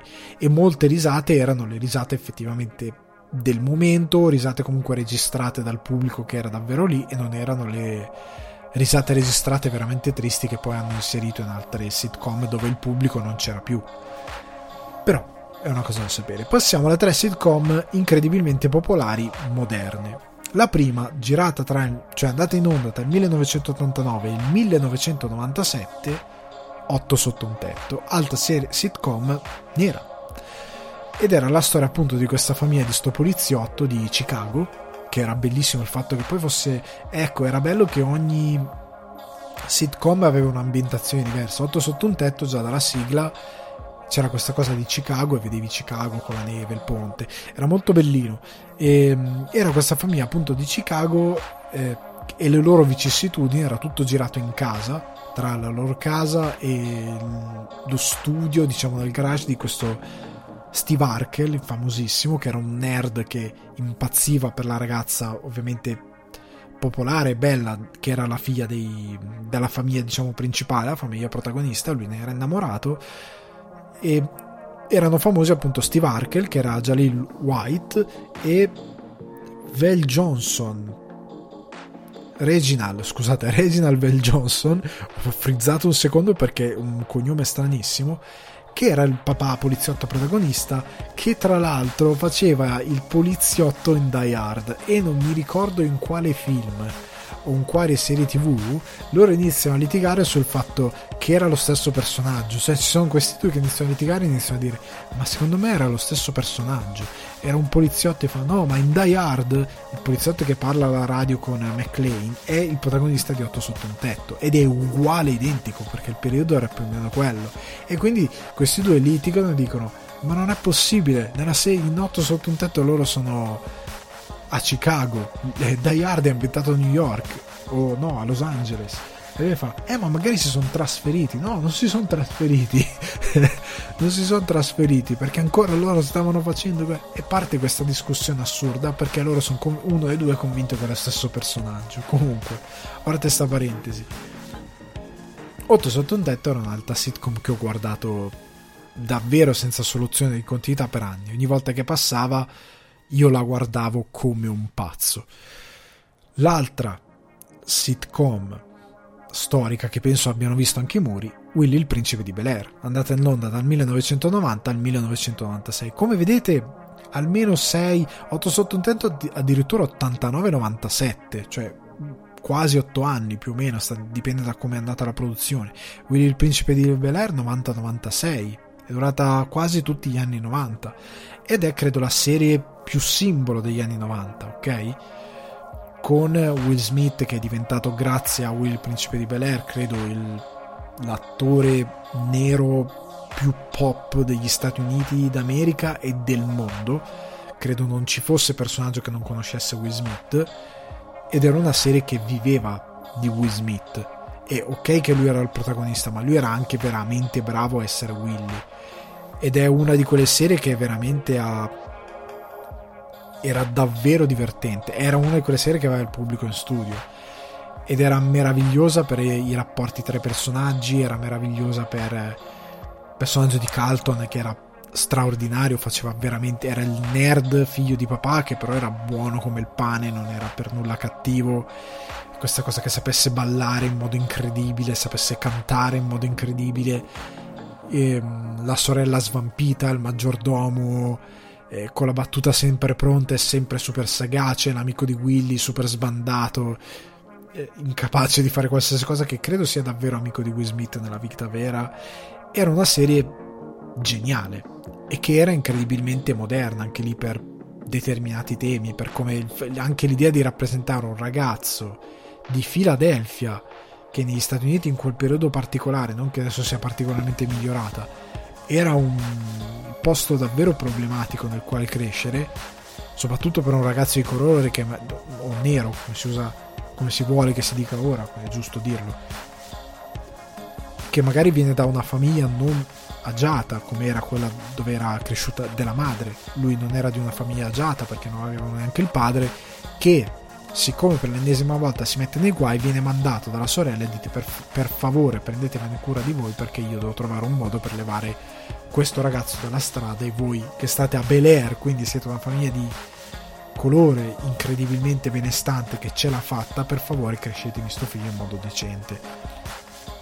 Ed era molto interessante, perché ovviamente metteva, anche se in modo comico, in contrasto la natura di questo ragazzo con quello che era la realtà posh di un posto come Bel Air, un posto da ricchi.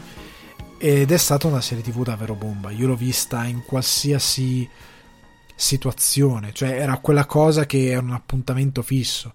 Cioè partiva Willy il principe di Bel Air, non potevi non guardarlo, cioè lo guardavi per forza, sono puntate che ho visto, tant'è che appunto quando l'hanno messo su Netflix tutti sono impazziti perché era finalmente potevi riguardare Willy il principe di Bel Air, ma ecco ad esempio quanti di voi, cioè magari poi, ecco fatemi sapere quanti di voi si, si rivedono regolarmente Willy il principe di Bel Air, perché questo fa anche capire la dimensione dell'importanza di un canale. È diverso se accendi, se accendi un canale televisivo e passa Willy il principe di Bel Air in streaming, perché c'è, c'è lì nel servizio. E magari dopo Willy il principe di Bel Air c'è It's Always Sunny in Philadelphia, che non è nella classifica, però per farvi un esempio di quanta roba eh, potreste mettere, ok? Cioè, fatemi sapere quanti effettivamente, dopo che è stato messo, se lo sono guardati tutto, dalla prima all'ultima puntata. Cioè, io voglio sapere che se l'hai guardato come appunto si faceva con la televisione, che tu te lo guardavi e anche se era finito e loro avevano ricominciato da capo, tu te lo continuavi a guardare di nuovo. Ecco, una nota a margine di Happy Days credo di aver visto l'ultima puntata, però non me la ricordo. Jefferson, mai visto l'ultima puntata. Cheers, mai visto l'ultima puntata. 8 sotto un tetto, mai visto l'ultima puntata. Non ho idea neanche di come sia. Willy il principe di Bel Air l'ho vista. È stata forse. forse la prima serie tv. Sì, era il 96. Quindi la prima serie tv della quale ho visto davvero la fine. E mi ha dato una tristezza enorme perché non so se ve lo ricordate, ma è veramente drammatico la fine. Perché, oddio, era un espediente narrativo che hanno usato tutti. Cioè, sto iniziando a pensare che magari anche gli altri finiscono esattamente così. e quindi sto parlando di cose a caso. Però io mi ricordo che finiva in un modo veramente drammatico, che loro si trasferivano, se ne andavano e c'era quest'ultima puntata veramente triste dove lui faceva anche questa sorta di discorso, ricordo, nel salotto, nella casa vuota e poi spegneva la luce, titoli di coda e finiva. E io ho sempre odiato questa cosa e questa è... Ecco, questo è uno di quei casi in cui Willy Principe di Bel Air secondo me ha avuto una bella corsa verso la fine. buona, un buon incedere verso la fine. Ora magari lo rivedo e non è vero niente. Però ecco, la cosa bella era che... Ah, ecco, una cosa, scusate, piccola parentesi, una cosa che potete notare, che nella prima stagione, nei primi episodi c'è un set, poi cambia completamente.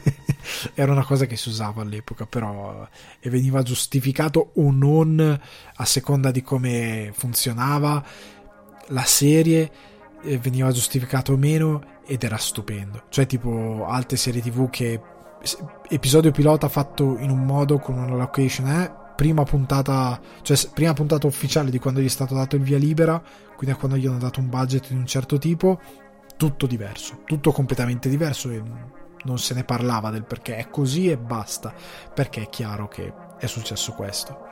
Comunque dicevo ehm, Willy aveva questo finale incredibilmente drammatico che io odiavo questi tipi di finali perché nel, nel, nel, nell'idea di questa sitcom appunto che avevano sempre questa progressione incredibilmente di buon umore.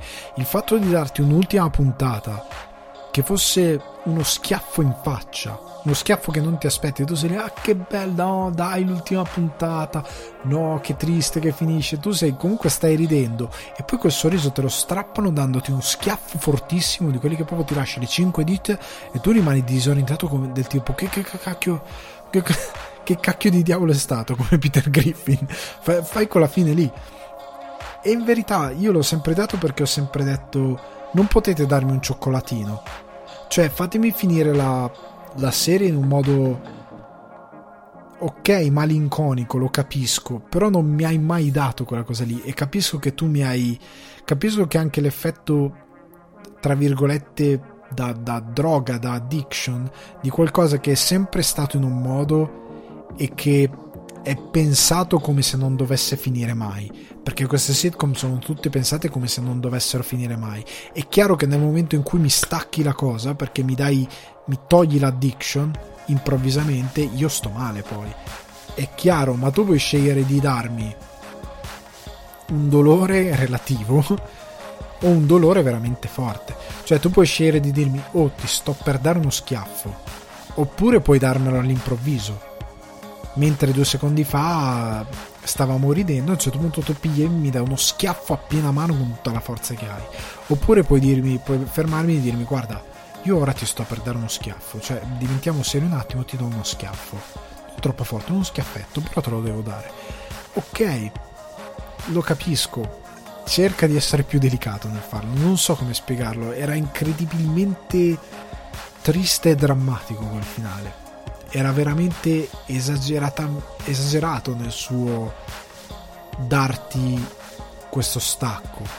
Ed è una cosa che succede anche da altre parti, nel senso che è difficile fare un finale di serie, soprattutto di serie di questo tipo dove c'è una sitcom, perché devi senti, qua, senti quasi come senti il, la spinta da parte di uno sviluppatore cioè da parte di un producer o comunque di un ideatore di una serie, come da un lato senti il bisogno di dover dare continuità, dall'altro sem- senti il bisogno di dover dare uno strappo, come un cerotto, per dire no è finito, non c'è speranza, mentre in verità secondo me come dovrebbe finire in un modo melanconico, ma con un pochetto di luce.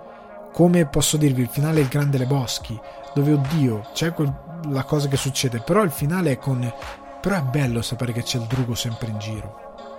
Cioè, è agrodolce. E io credo che tante sitcom dovrebbero avere quel finale agrodolce. Nonostante tu sarai triste che sarà finita, però se te lo do un pochettino così. Ok, comunque fatemi sapere il vostro pensiero. Veniamo al, al, alla sitcom veramente folle che nessuno si aspetterebbe mai di vedere una classifica da parte mia, probabilmente che è la Tata la Tata 1993-1999 Fran Descher e Madeline Zima. Metto loro due nel cast perché lei era la Tata, Tata Francesca. Madeline Zima era mm, una delle due figlie quella più piccola che è quella che effettivamente è rimasta perché è quella che ha fatto Californication una volta che è cresciuta in un ruolo che mm, non c'entra nulla con quello che vedete in uh, La Tata ovviamente e ha fatto anche un ruolo in uh, Twin Peaks uh, Il Ritorno la nuova serie di, di Lynch. Dura mi pare un episodio però almeno ha fatto un ruolo. Comunque è, è quella che un po' ha continuato a lavorare. Però diciamo ehm, la serie era molto folle perché c'era questa cosa di la Tata che veniva assunta da questo produttore di Broadway a New York e c'erano queste dinamiche tra lei e lui, lei che aveva questa famiglia in teoria ebraica nella serie tv ma per qualche per un folle, una folle decisione di adattamento per far funzionare le battute da noi diventava, diventava ciociara quindi era italiana anche se era palesemente non italiana per tante cose che facevano le sue zie e, quant'altro.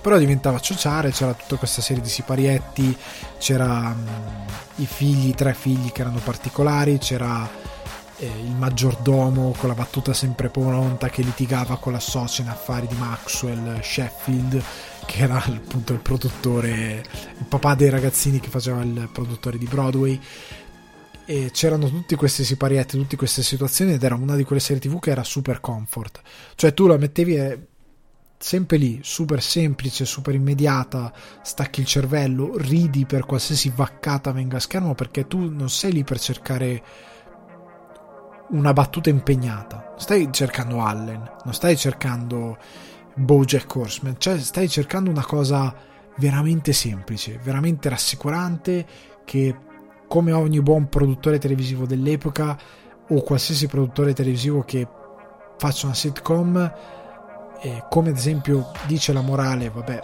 una delle sitcom che poi c'è nella lista, in questo caso devo fare davvero lo, lo spoiler della lista, che è Scrubs. A volte hai bisogno di tornare a casa e guardare quella sitcom semplice e veramente scacciapensieri perché hai solo bisogno di ridere e pensare che il mondo vada bene e la Tata era quella cosa lì, cioè quella cosa scacciapensieri senza pretese che la guardi e ti fa ridere, perché è veramente semplice, è veramente immediata, è veramente non so come dire, no, non ha nessuna pretesa, non ne vuole avere, si prende in giro e prende in giro anche te che la guardi perché vuole ridere con te. E quella cosa lì era questo. E l'hanno mandata, credo, per 60.000 anni, non da su Italia 1. E era una di quelle che, ecco, di questo non ricordo assolutamente la fine. L'ho vista, sono sicuro al 100% di averla vista, ma non la ricordo. Forse anche loro usavano l'espediente di Willy il principe di Bel Air e chissà quante altre serie che cosa fanno? Loro si sposano e si trasferiscono.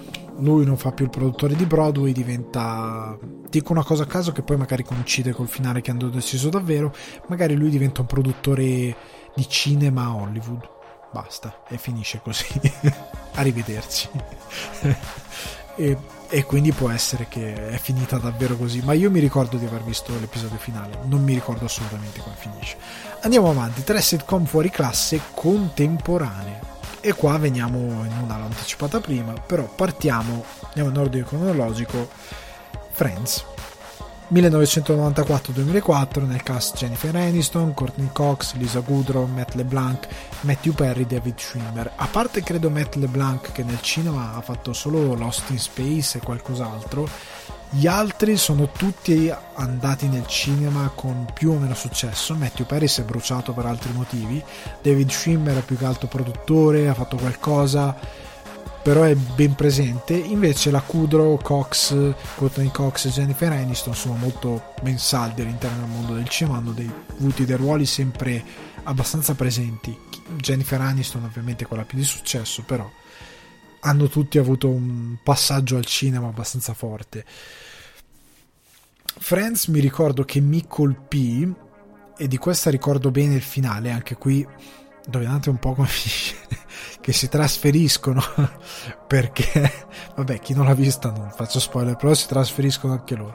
Comunque Friends è mm, la prima serie che credo si sia presa la briga coscientemente presa la briga come gli anziani di raccontare una generazione che era quella generazione appunto che si sedeva in caffetteria e passava le sue giornate lì, che era una cosa che da noi era anni luce dall'accadere, ma proprio anni luce.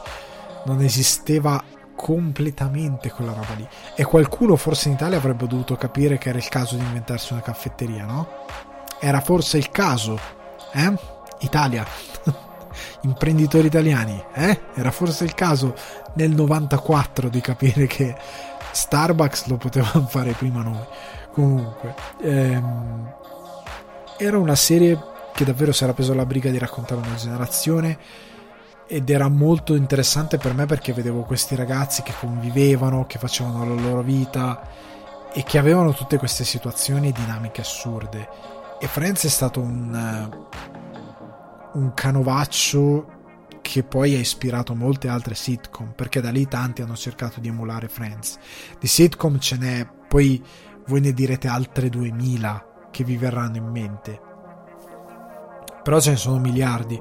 E Friends è stata una di quelle che ha gettato uno standard che poi è un'altra serie che però per certi versi riprenderà. Molti sono convinti che sia un clone non è un clone. È una cosa che ha una sua personalità ben forte. Comunque Friends era veramente la serie che mi ricordo è stato quando uscirono i primi DVD io comprai con mio padre due cose. Matrix il film è la prima stagione di Friends, tutta in DVD. E ce l'ho ancora a casa in Italia da qualche parte. E io me la guardavo a ciclo continuo. Io addirittura Friends lo faceva alla Rai, prima che iniziasse a, trasmet- a trasmettere Mediaset traducendo il titolo in Amici. Perché? Lascialo Friends, va bene così, non c'è bisogno di tradurre il titolo. Eh?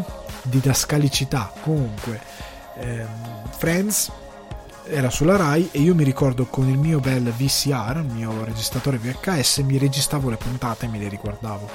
Me le registravo con eh, religiosa attenzione, facendo stop quando partiva la pubblicità e facendo di nuovo record quando partiva il telefilm. Cioè skippando le pubblicità, cioè una roba vantissima. Perché poi me le riguardavo tutte. E per anni me lo sono riguardato, Friends. È stata la mia serie tv preferita, la mia sitcom anzi preferita in assoluto, che anche questa ha sofferto del dramma di a un certo punto, eh, cioè ha, dato, ha creato uno stilema Friends, Friends, Friends, ma ha anche creato i difetti di quello stilema, che poi altri hanno perfezionato. Una serie tv ha perfezionato e non molti altri hanno seguito, pochi hanno seguito.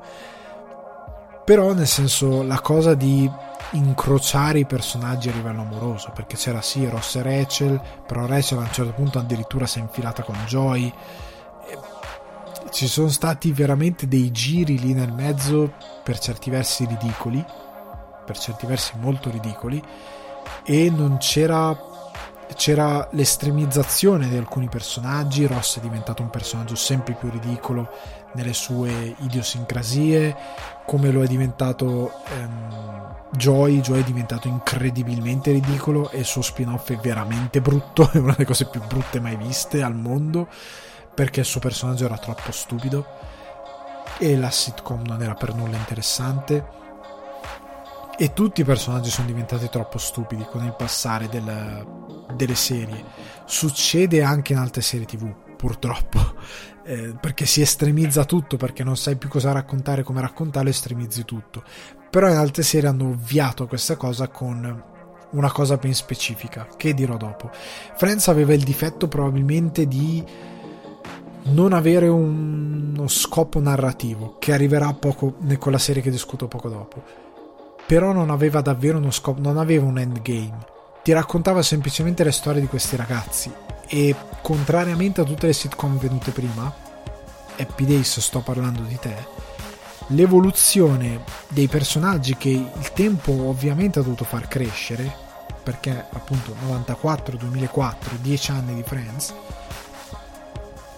ha portato gli autori a far crescere anche i loro personaggi.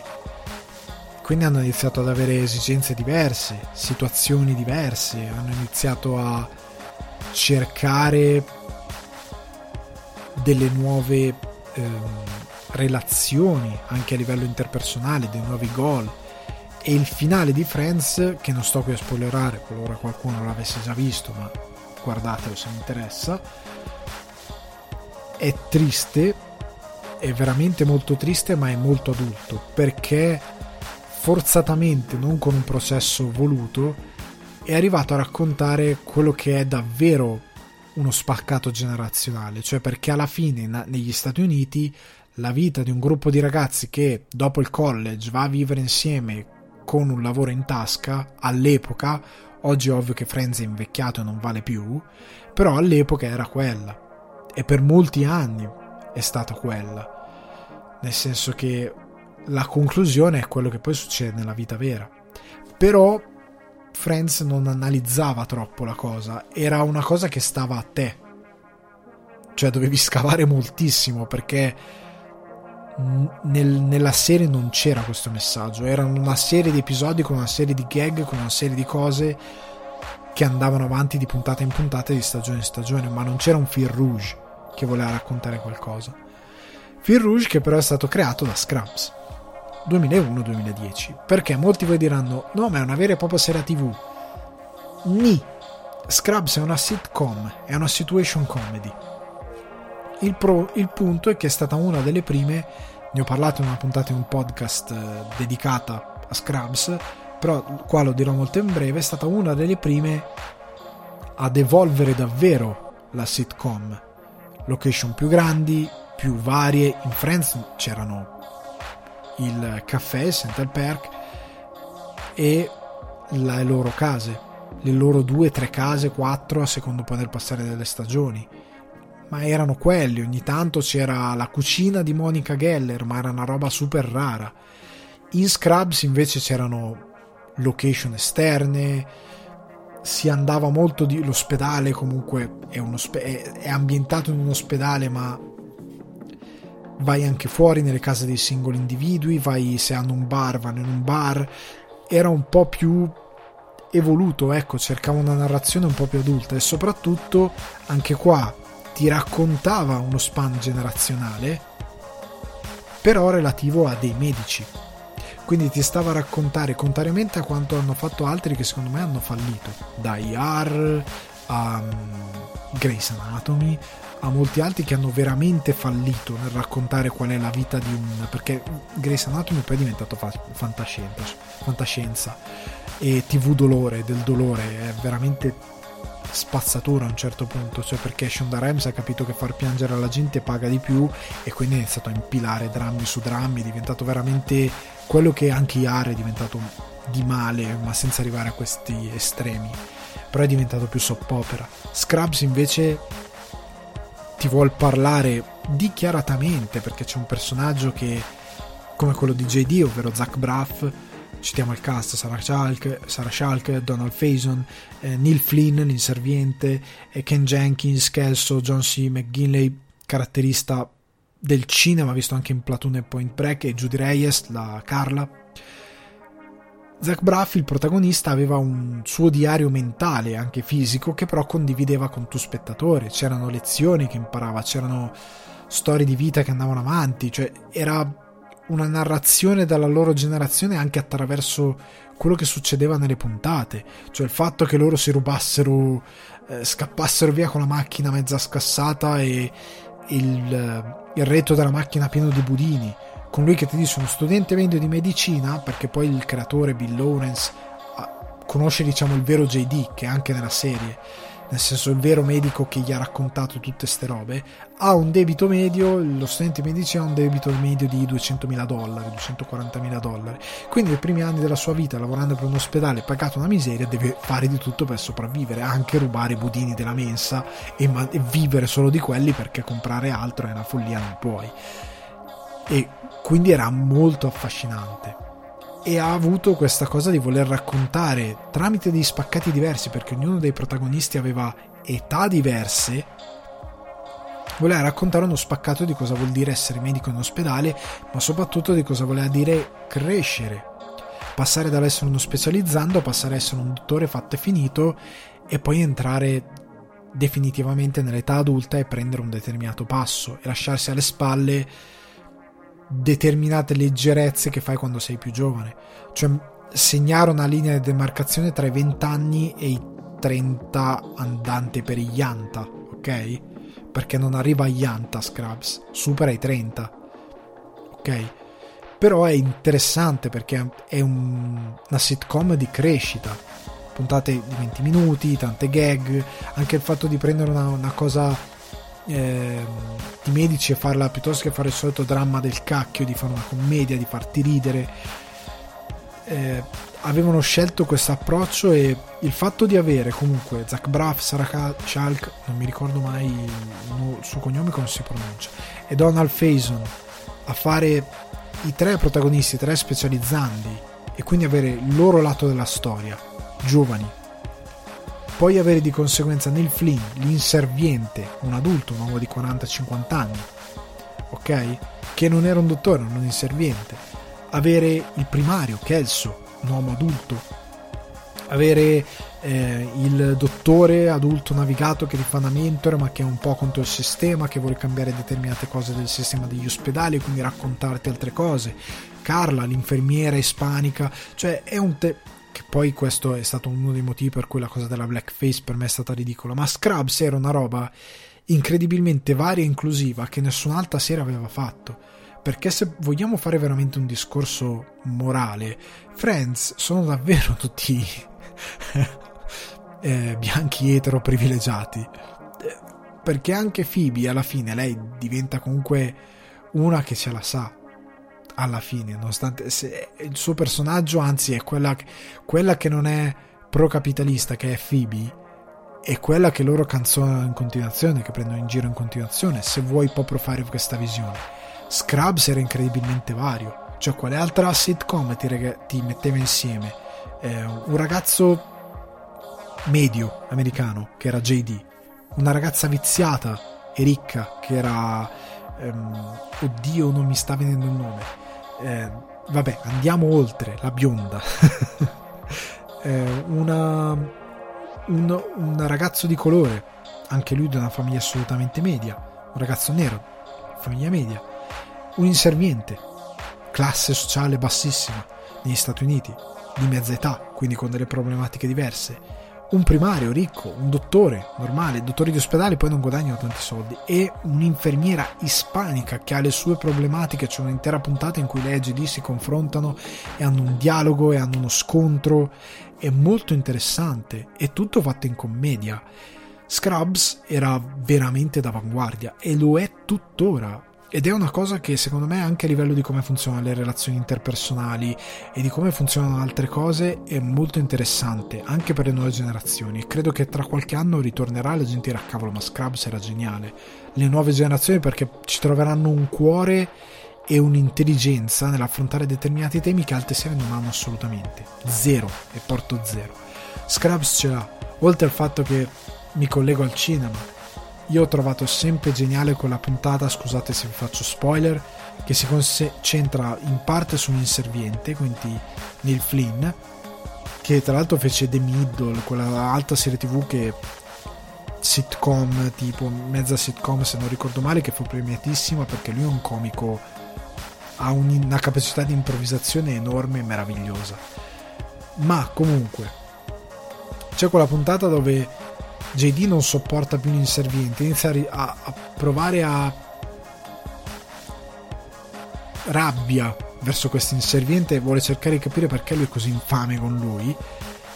E soprattutto c'è questa puntata dove lui continua a dire che una volta è stato un attore e che lui aveva fatto lui diceva che aveva fatto un attore però la cosa non era andata ed era finito a fare l'inserviente e lui alla fine capisce traendo una sua morale dalle cose che ognuno di noi magari nella vita può aver provato a fare un qualcosa che non gli è riuscito e che gli ha fatto male, ma che ha continuato a mantenere dentro perché è la cosa che lo mantiene vivo per certi versi.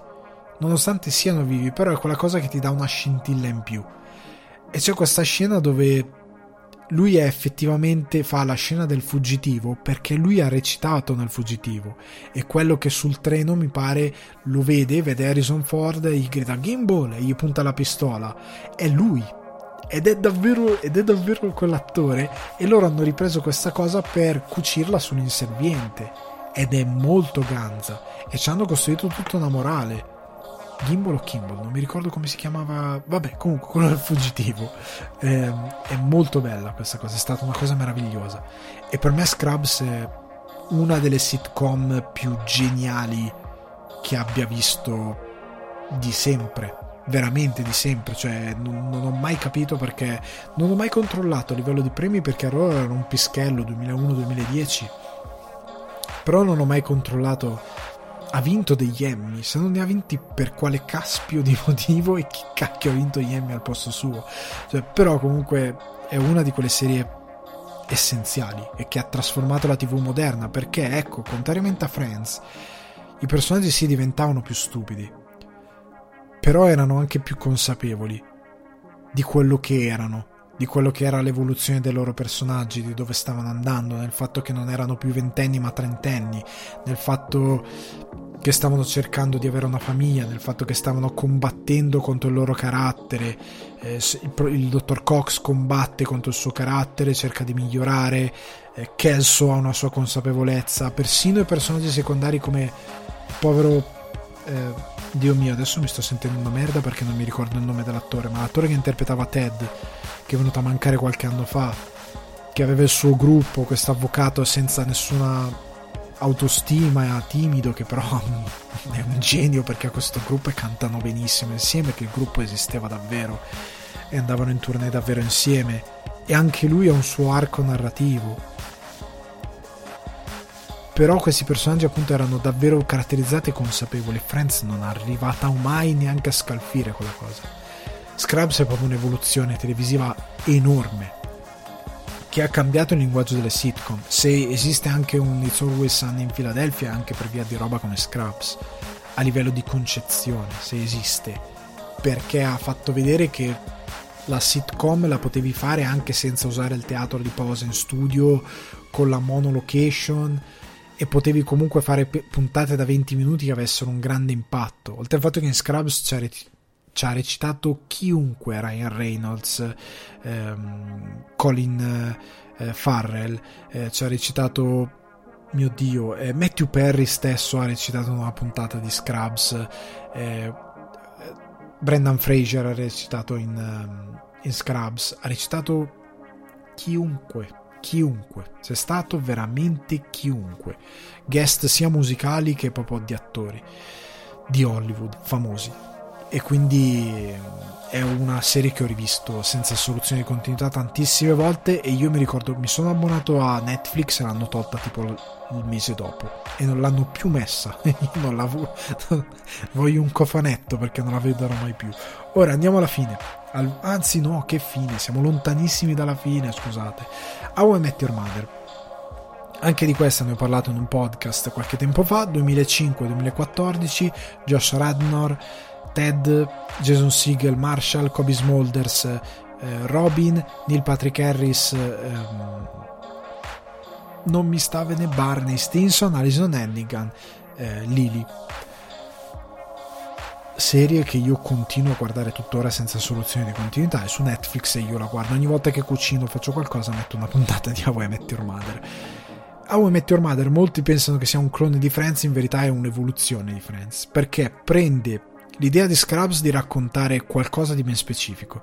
Cioè si chiama, tanto, suoni. How I Met Your Mother perché, spero non sia entrato nel microfono, comunque, How I Met Your Mother perché la storia è di questo ragazzo, Ted Mosby, che racconta ai propri figli la storia di come ha incontrato la madre. Quindi, già dall'inizio, contrariamente a qualsiasi altra serie, qualsiasi altra sitcom, scusate, ti dichiarano l'intento, l'endgame di quello che è la, la sitcom trovare la madre di, di, dei ragazzini, trovare la compagnia di Ted Mosby. Ora, ecco una piccola cosa, anche Scrubs ha quella cosa di mm, fare la coppia tipo Ross e Rachel molla, molla e molla e metti, molla e metti. Però ha molta più classe nel farlo rispetto a Friends. Friends è veramente una schifezza a certi punti. Scrubs è molto più intelligente. How I Met Your Mother invece ha la stessa cosa ed è uno dei tasti dolenti perché poi la intreccia con la cosa di Barney non voglio parlare del finale che è un brutto finale. Ecco il finale di Scrubs scusate torno un attimo indietro è uno dei finali più belli della storia ser- delle serie tv perché è azzeccato funziona ti lascia triste ma sei felice, perché quei personaggi sai che sono là fuori, sai che stanno andando avanti con la loro vita e perché è costruito con un cuore che tu stai male a vederlo. Cioè mi ha lasciato veramente... ci ho pensato per, per settimane a quel finale. Altri finali mi sono dispiaciuti lì per lì, ma non mi hanno lasciato così. Questo ci ho pensato davvero per settimane, mi è rimasto dentro, tuttora lo guardo e mi commuovo un po'. È proprio di cuore ed è bello, è fatto da uno che vuole proprio bene a quello che ha raccontato e che ci tiene a chiuderlo bene. Mentre invece How I Met Your Mother è quando ti manca il coraggio di prendere la tua decisione. Cioè, nel senso che anche a, livello di sceneggiatura, parlo al volo del finale senza entrare nei dettagli, però avevano fatto tanti passi per suggerirti un messaggio ben specifico. Anche nell'ultima stagione c'è una puntata dedicata intera a questa cosa e poi questa cosa viene tradita. Non ho trovato molto saggia questa scelta. Cioè, eh, avrei preferito neanche quell'altro finale che era il finale che tutti si aspettavano che hanno mandato in onda. Qualcosa dove effettivamente i personaggi avevano una bella chiusura. Perché quella di How I Met Your Mother è incredibilmente amara un po' per tutti, quasi per tutti, però per alcuni personaggi amare non se lo meritavano. Io avrei fatto una cosa completamente diversa, però non sto qui per non stare a far capire cosa è successo probabilmente a chi lo deve vedere e soprattutto io avrei dato lui ha incontrato la madre tutti quei discorsi che ha fatto sull'amore eccetera eccetera la donna della tua vita lascialo lì lasciateli insieme dammi la speranza a io infame che guardo che sono qui che eh, io no, io sono sposato, ho fatto. Però chi non ha fatto, sei lì che guardi, sfogli su Tinder e ti piglia la depressione ti deve dare speranza questa sitcom, ti deve rassicurare, soprattutto nel finale, considerando che il titolo è How I Met Your Mother. Comunque sarebbe stato molto. cioè ci sta anche per alcune cose narrativamente il finale, ma secondo me è quando vuoi la botte piena la moglie ubriaca, non puoi. Qualcosa cade a pezzi. E qui cade a pezzi qualcosa. Però la serie è molto bella perché, dicevo, prende qualcosa di avere un punto d'arrivo addirittura dichiarato all'inizio, e nel titolo e nel concept della serie. Ma in più è bello perché ha un taglio autoriale, perché c'è la regista Pamela Freeman, che è lei che ha diretto praticamente tutti gli episodi e che ha un'idea ben precisa di come vuole le cose, di come strutturare le cose, oltre al fatto che il ritmo del racconto, il montaggio, il modo in cui How I Met racconta le cose cambia completamente lo stile di racconto super linea- lineare delle sitcom, va avanti e indietro nel tempo, dentro la stessa puntata, taglia da una cosa all'altra, collega le cose, è davvero ritmatissima ed è davvero affascinante perché ti collega le cose in un modo assurdo, molto dinamico e molto intelligente. C'è una puntata addirittura dove c'è la morte di un personaggio importante e c'è un countdown a schermo. È una finezza che io mi sono accorto tipo la terza o quarta volta che lo vedevo perché non ci avevo fatto caso, ma è lì e ora ogni volta che lo guardo lo noto. È una serie che proprio ti racconta l'evoluzione anche qui di questi personaggi da quando vivono nell'appartamento e sono loro.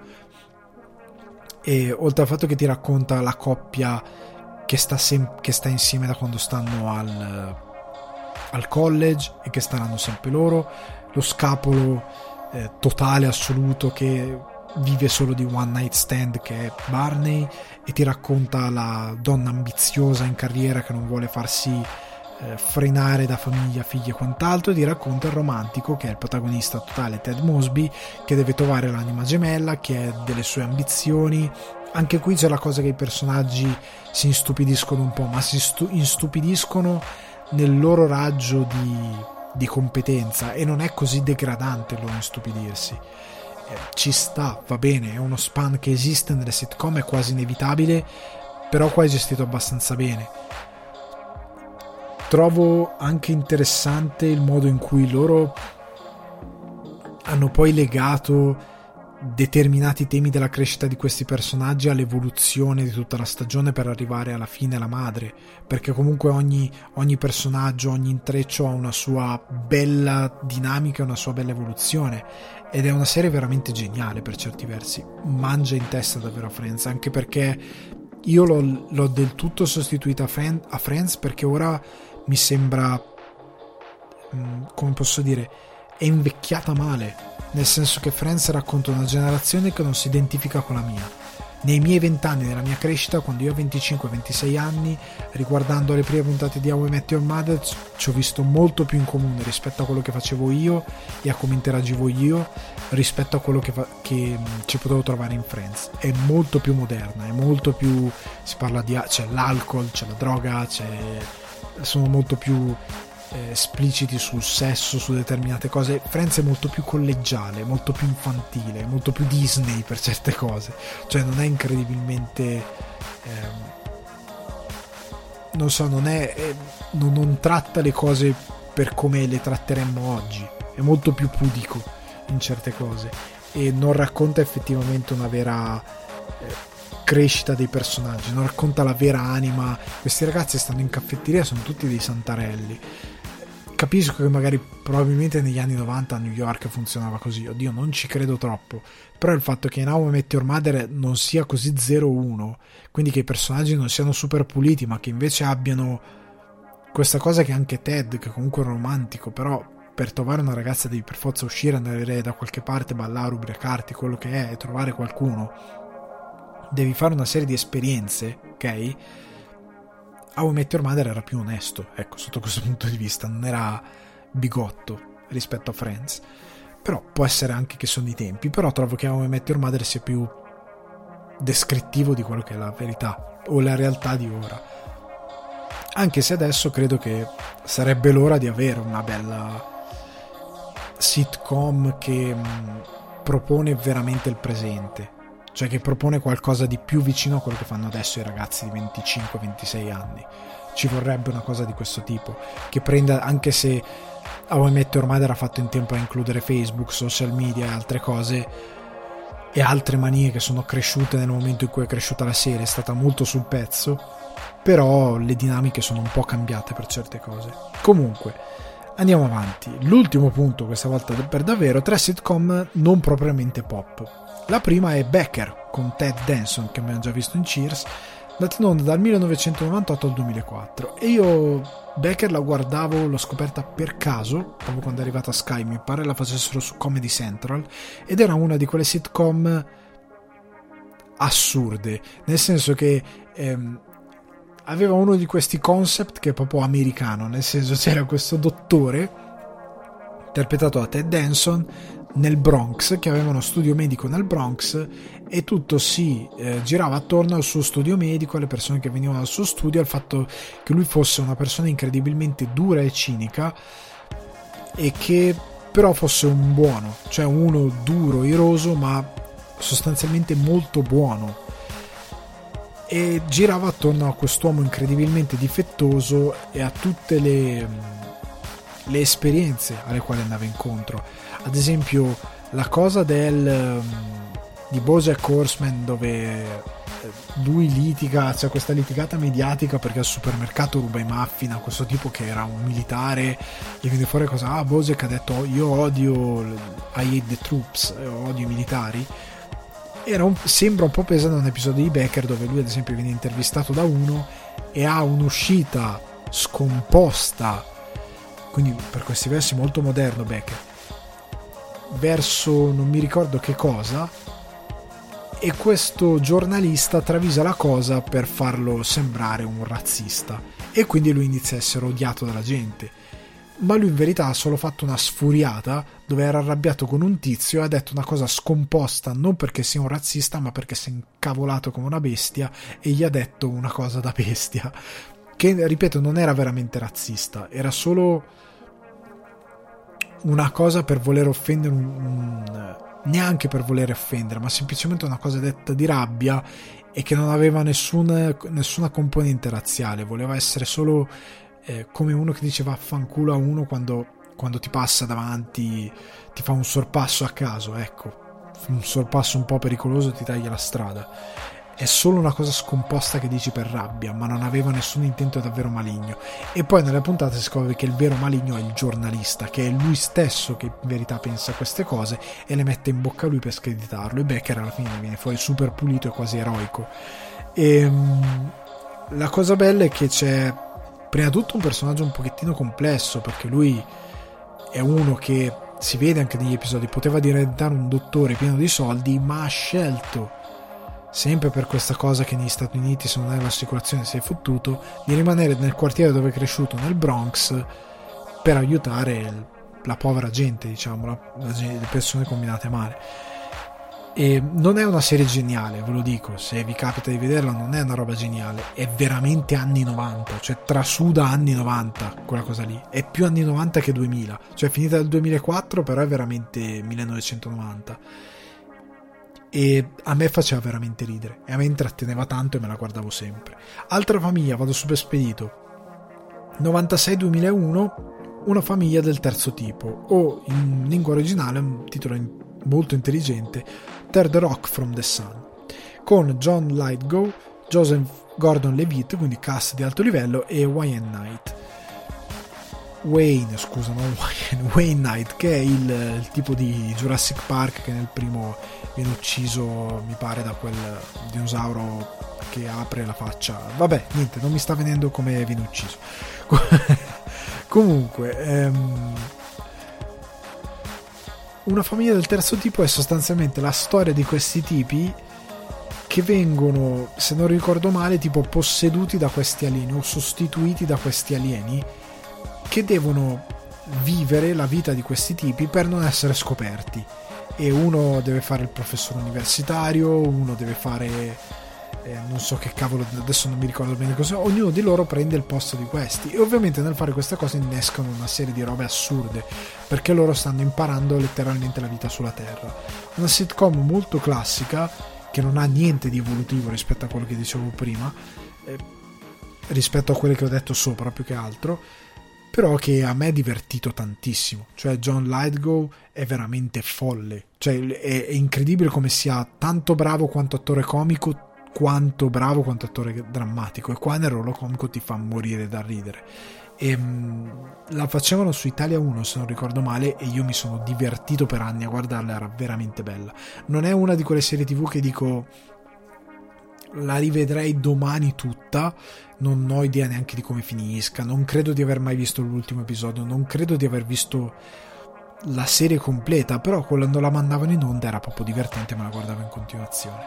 L'ultima è proprio un non lo so come definirla, un totale outsider che è Spin City, del 19, andata in onda dal 96 al 2002 con Michael J. Fox, Richard Kind, eh, comparso anche in Scrubs, Carla eh, Gugino, che mm, l'avete vista forse nel gioco di Gerald, in Netflix, Hill House e mm, insieme a lei c'erano anche Charlie Sheen e Connie Britton. Connie Britton, American Horror History. Michael J. Fox, che cavolo ve ne introduco a fare? Come non avete mai sentito nominare Michael J. Fox? Comunque lui faceva, interpretava il vice sindaco di New York ed era una serie, una sitcom comedy ambientata in questo ufficio del sindaco di New York che mi pare era proprio Richard Kind. Ehm, molto divertente, a me piaceva tanto. Non era geniale. Ecco, era piena di attori comici che poi a, a Hollywood sono diventati anche molto famosi, o in generale di attori che sono diventati molto famosi.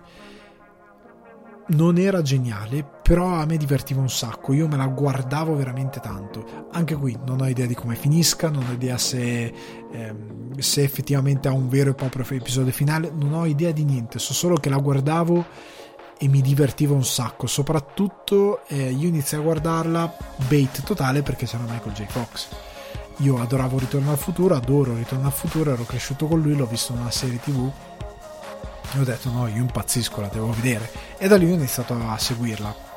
Queste tre serie tv, come ho detto, non sono quelle che se domani la passano in tv me le rivedo tutte, però se la passano la vedo. Cioè se accendo la televisione, c'è un episodio di Becker, io mi fermo e lo guardo.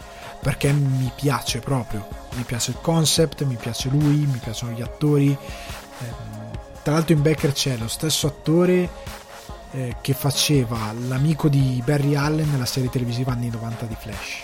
Non so se l'avete mai vista, quello che fa Julio, c'è lui. E tra l'altro la ragazza che fa l'infermiera svampita del suo... Un personaggio svampito c'era in tutte le sitcom, è personaggio totem totale. Comunque c'era, era una di quelle che faceva So, il terzo Soul enigmista se non mi ricordo male.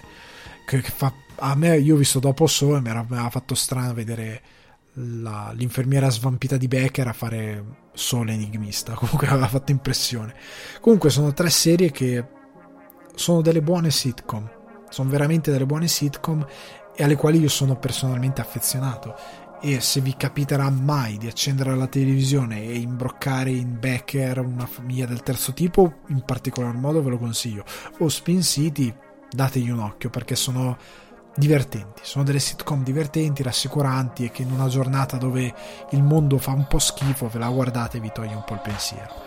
A questo punto ragazzi siamo arrivati alla fine di questo lungo percorso, questa puntata molto densa, molto complessa, io spero che vi abbia intrattenuto, spero che vi sia piaciuta e vi rimando come sempre a Spotify, iTunes o Apple Podcast dove potete lasciare una recensione e votare il podcast, Google Podcast, Deezer, Amazon Music e Buzzsprout. Vi invito a condividere la puntata, qualora appunto sempre fosse piaciuta, vi invito a scrivermi in direct e a raccontarvi, a raccontarmi eh, la vostra comfort eh, sitcom, a dirvi quali vi sono piaciute, quale amate tantissimo, perché le amate eh, ripeto, o mi potete scrivere o sempre in direct mandare un brevissimo messaggino vocale se volete entrare in puntata e sarà bellissimo ascoltare quelli che sono i vostri messaggi.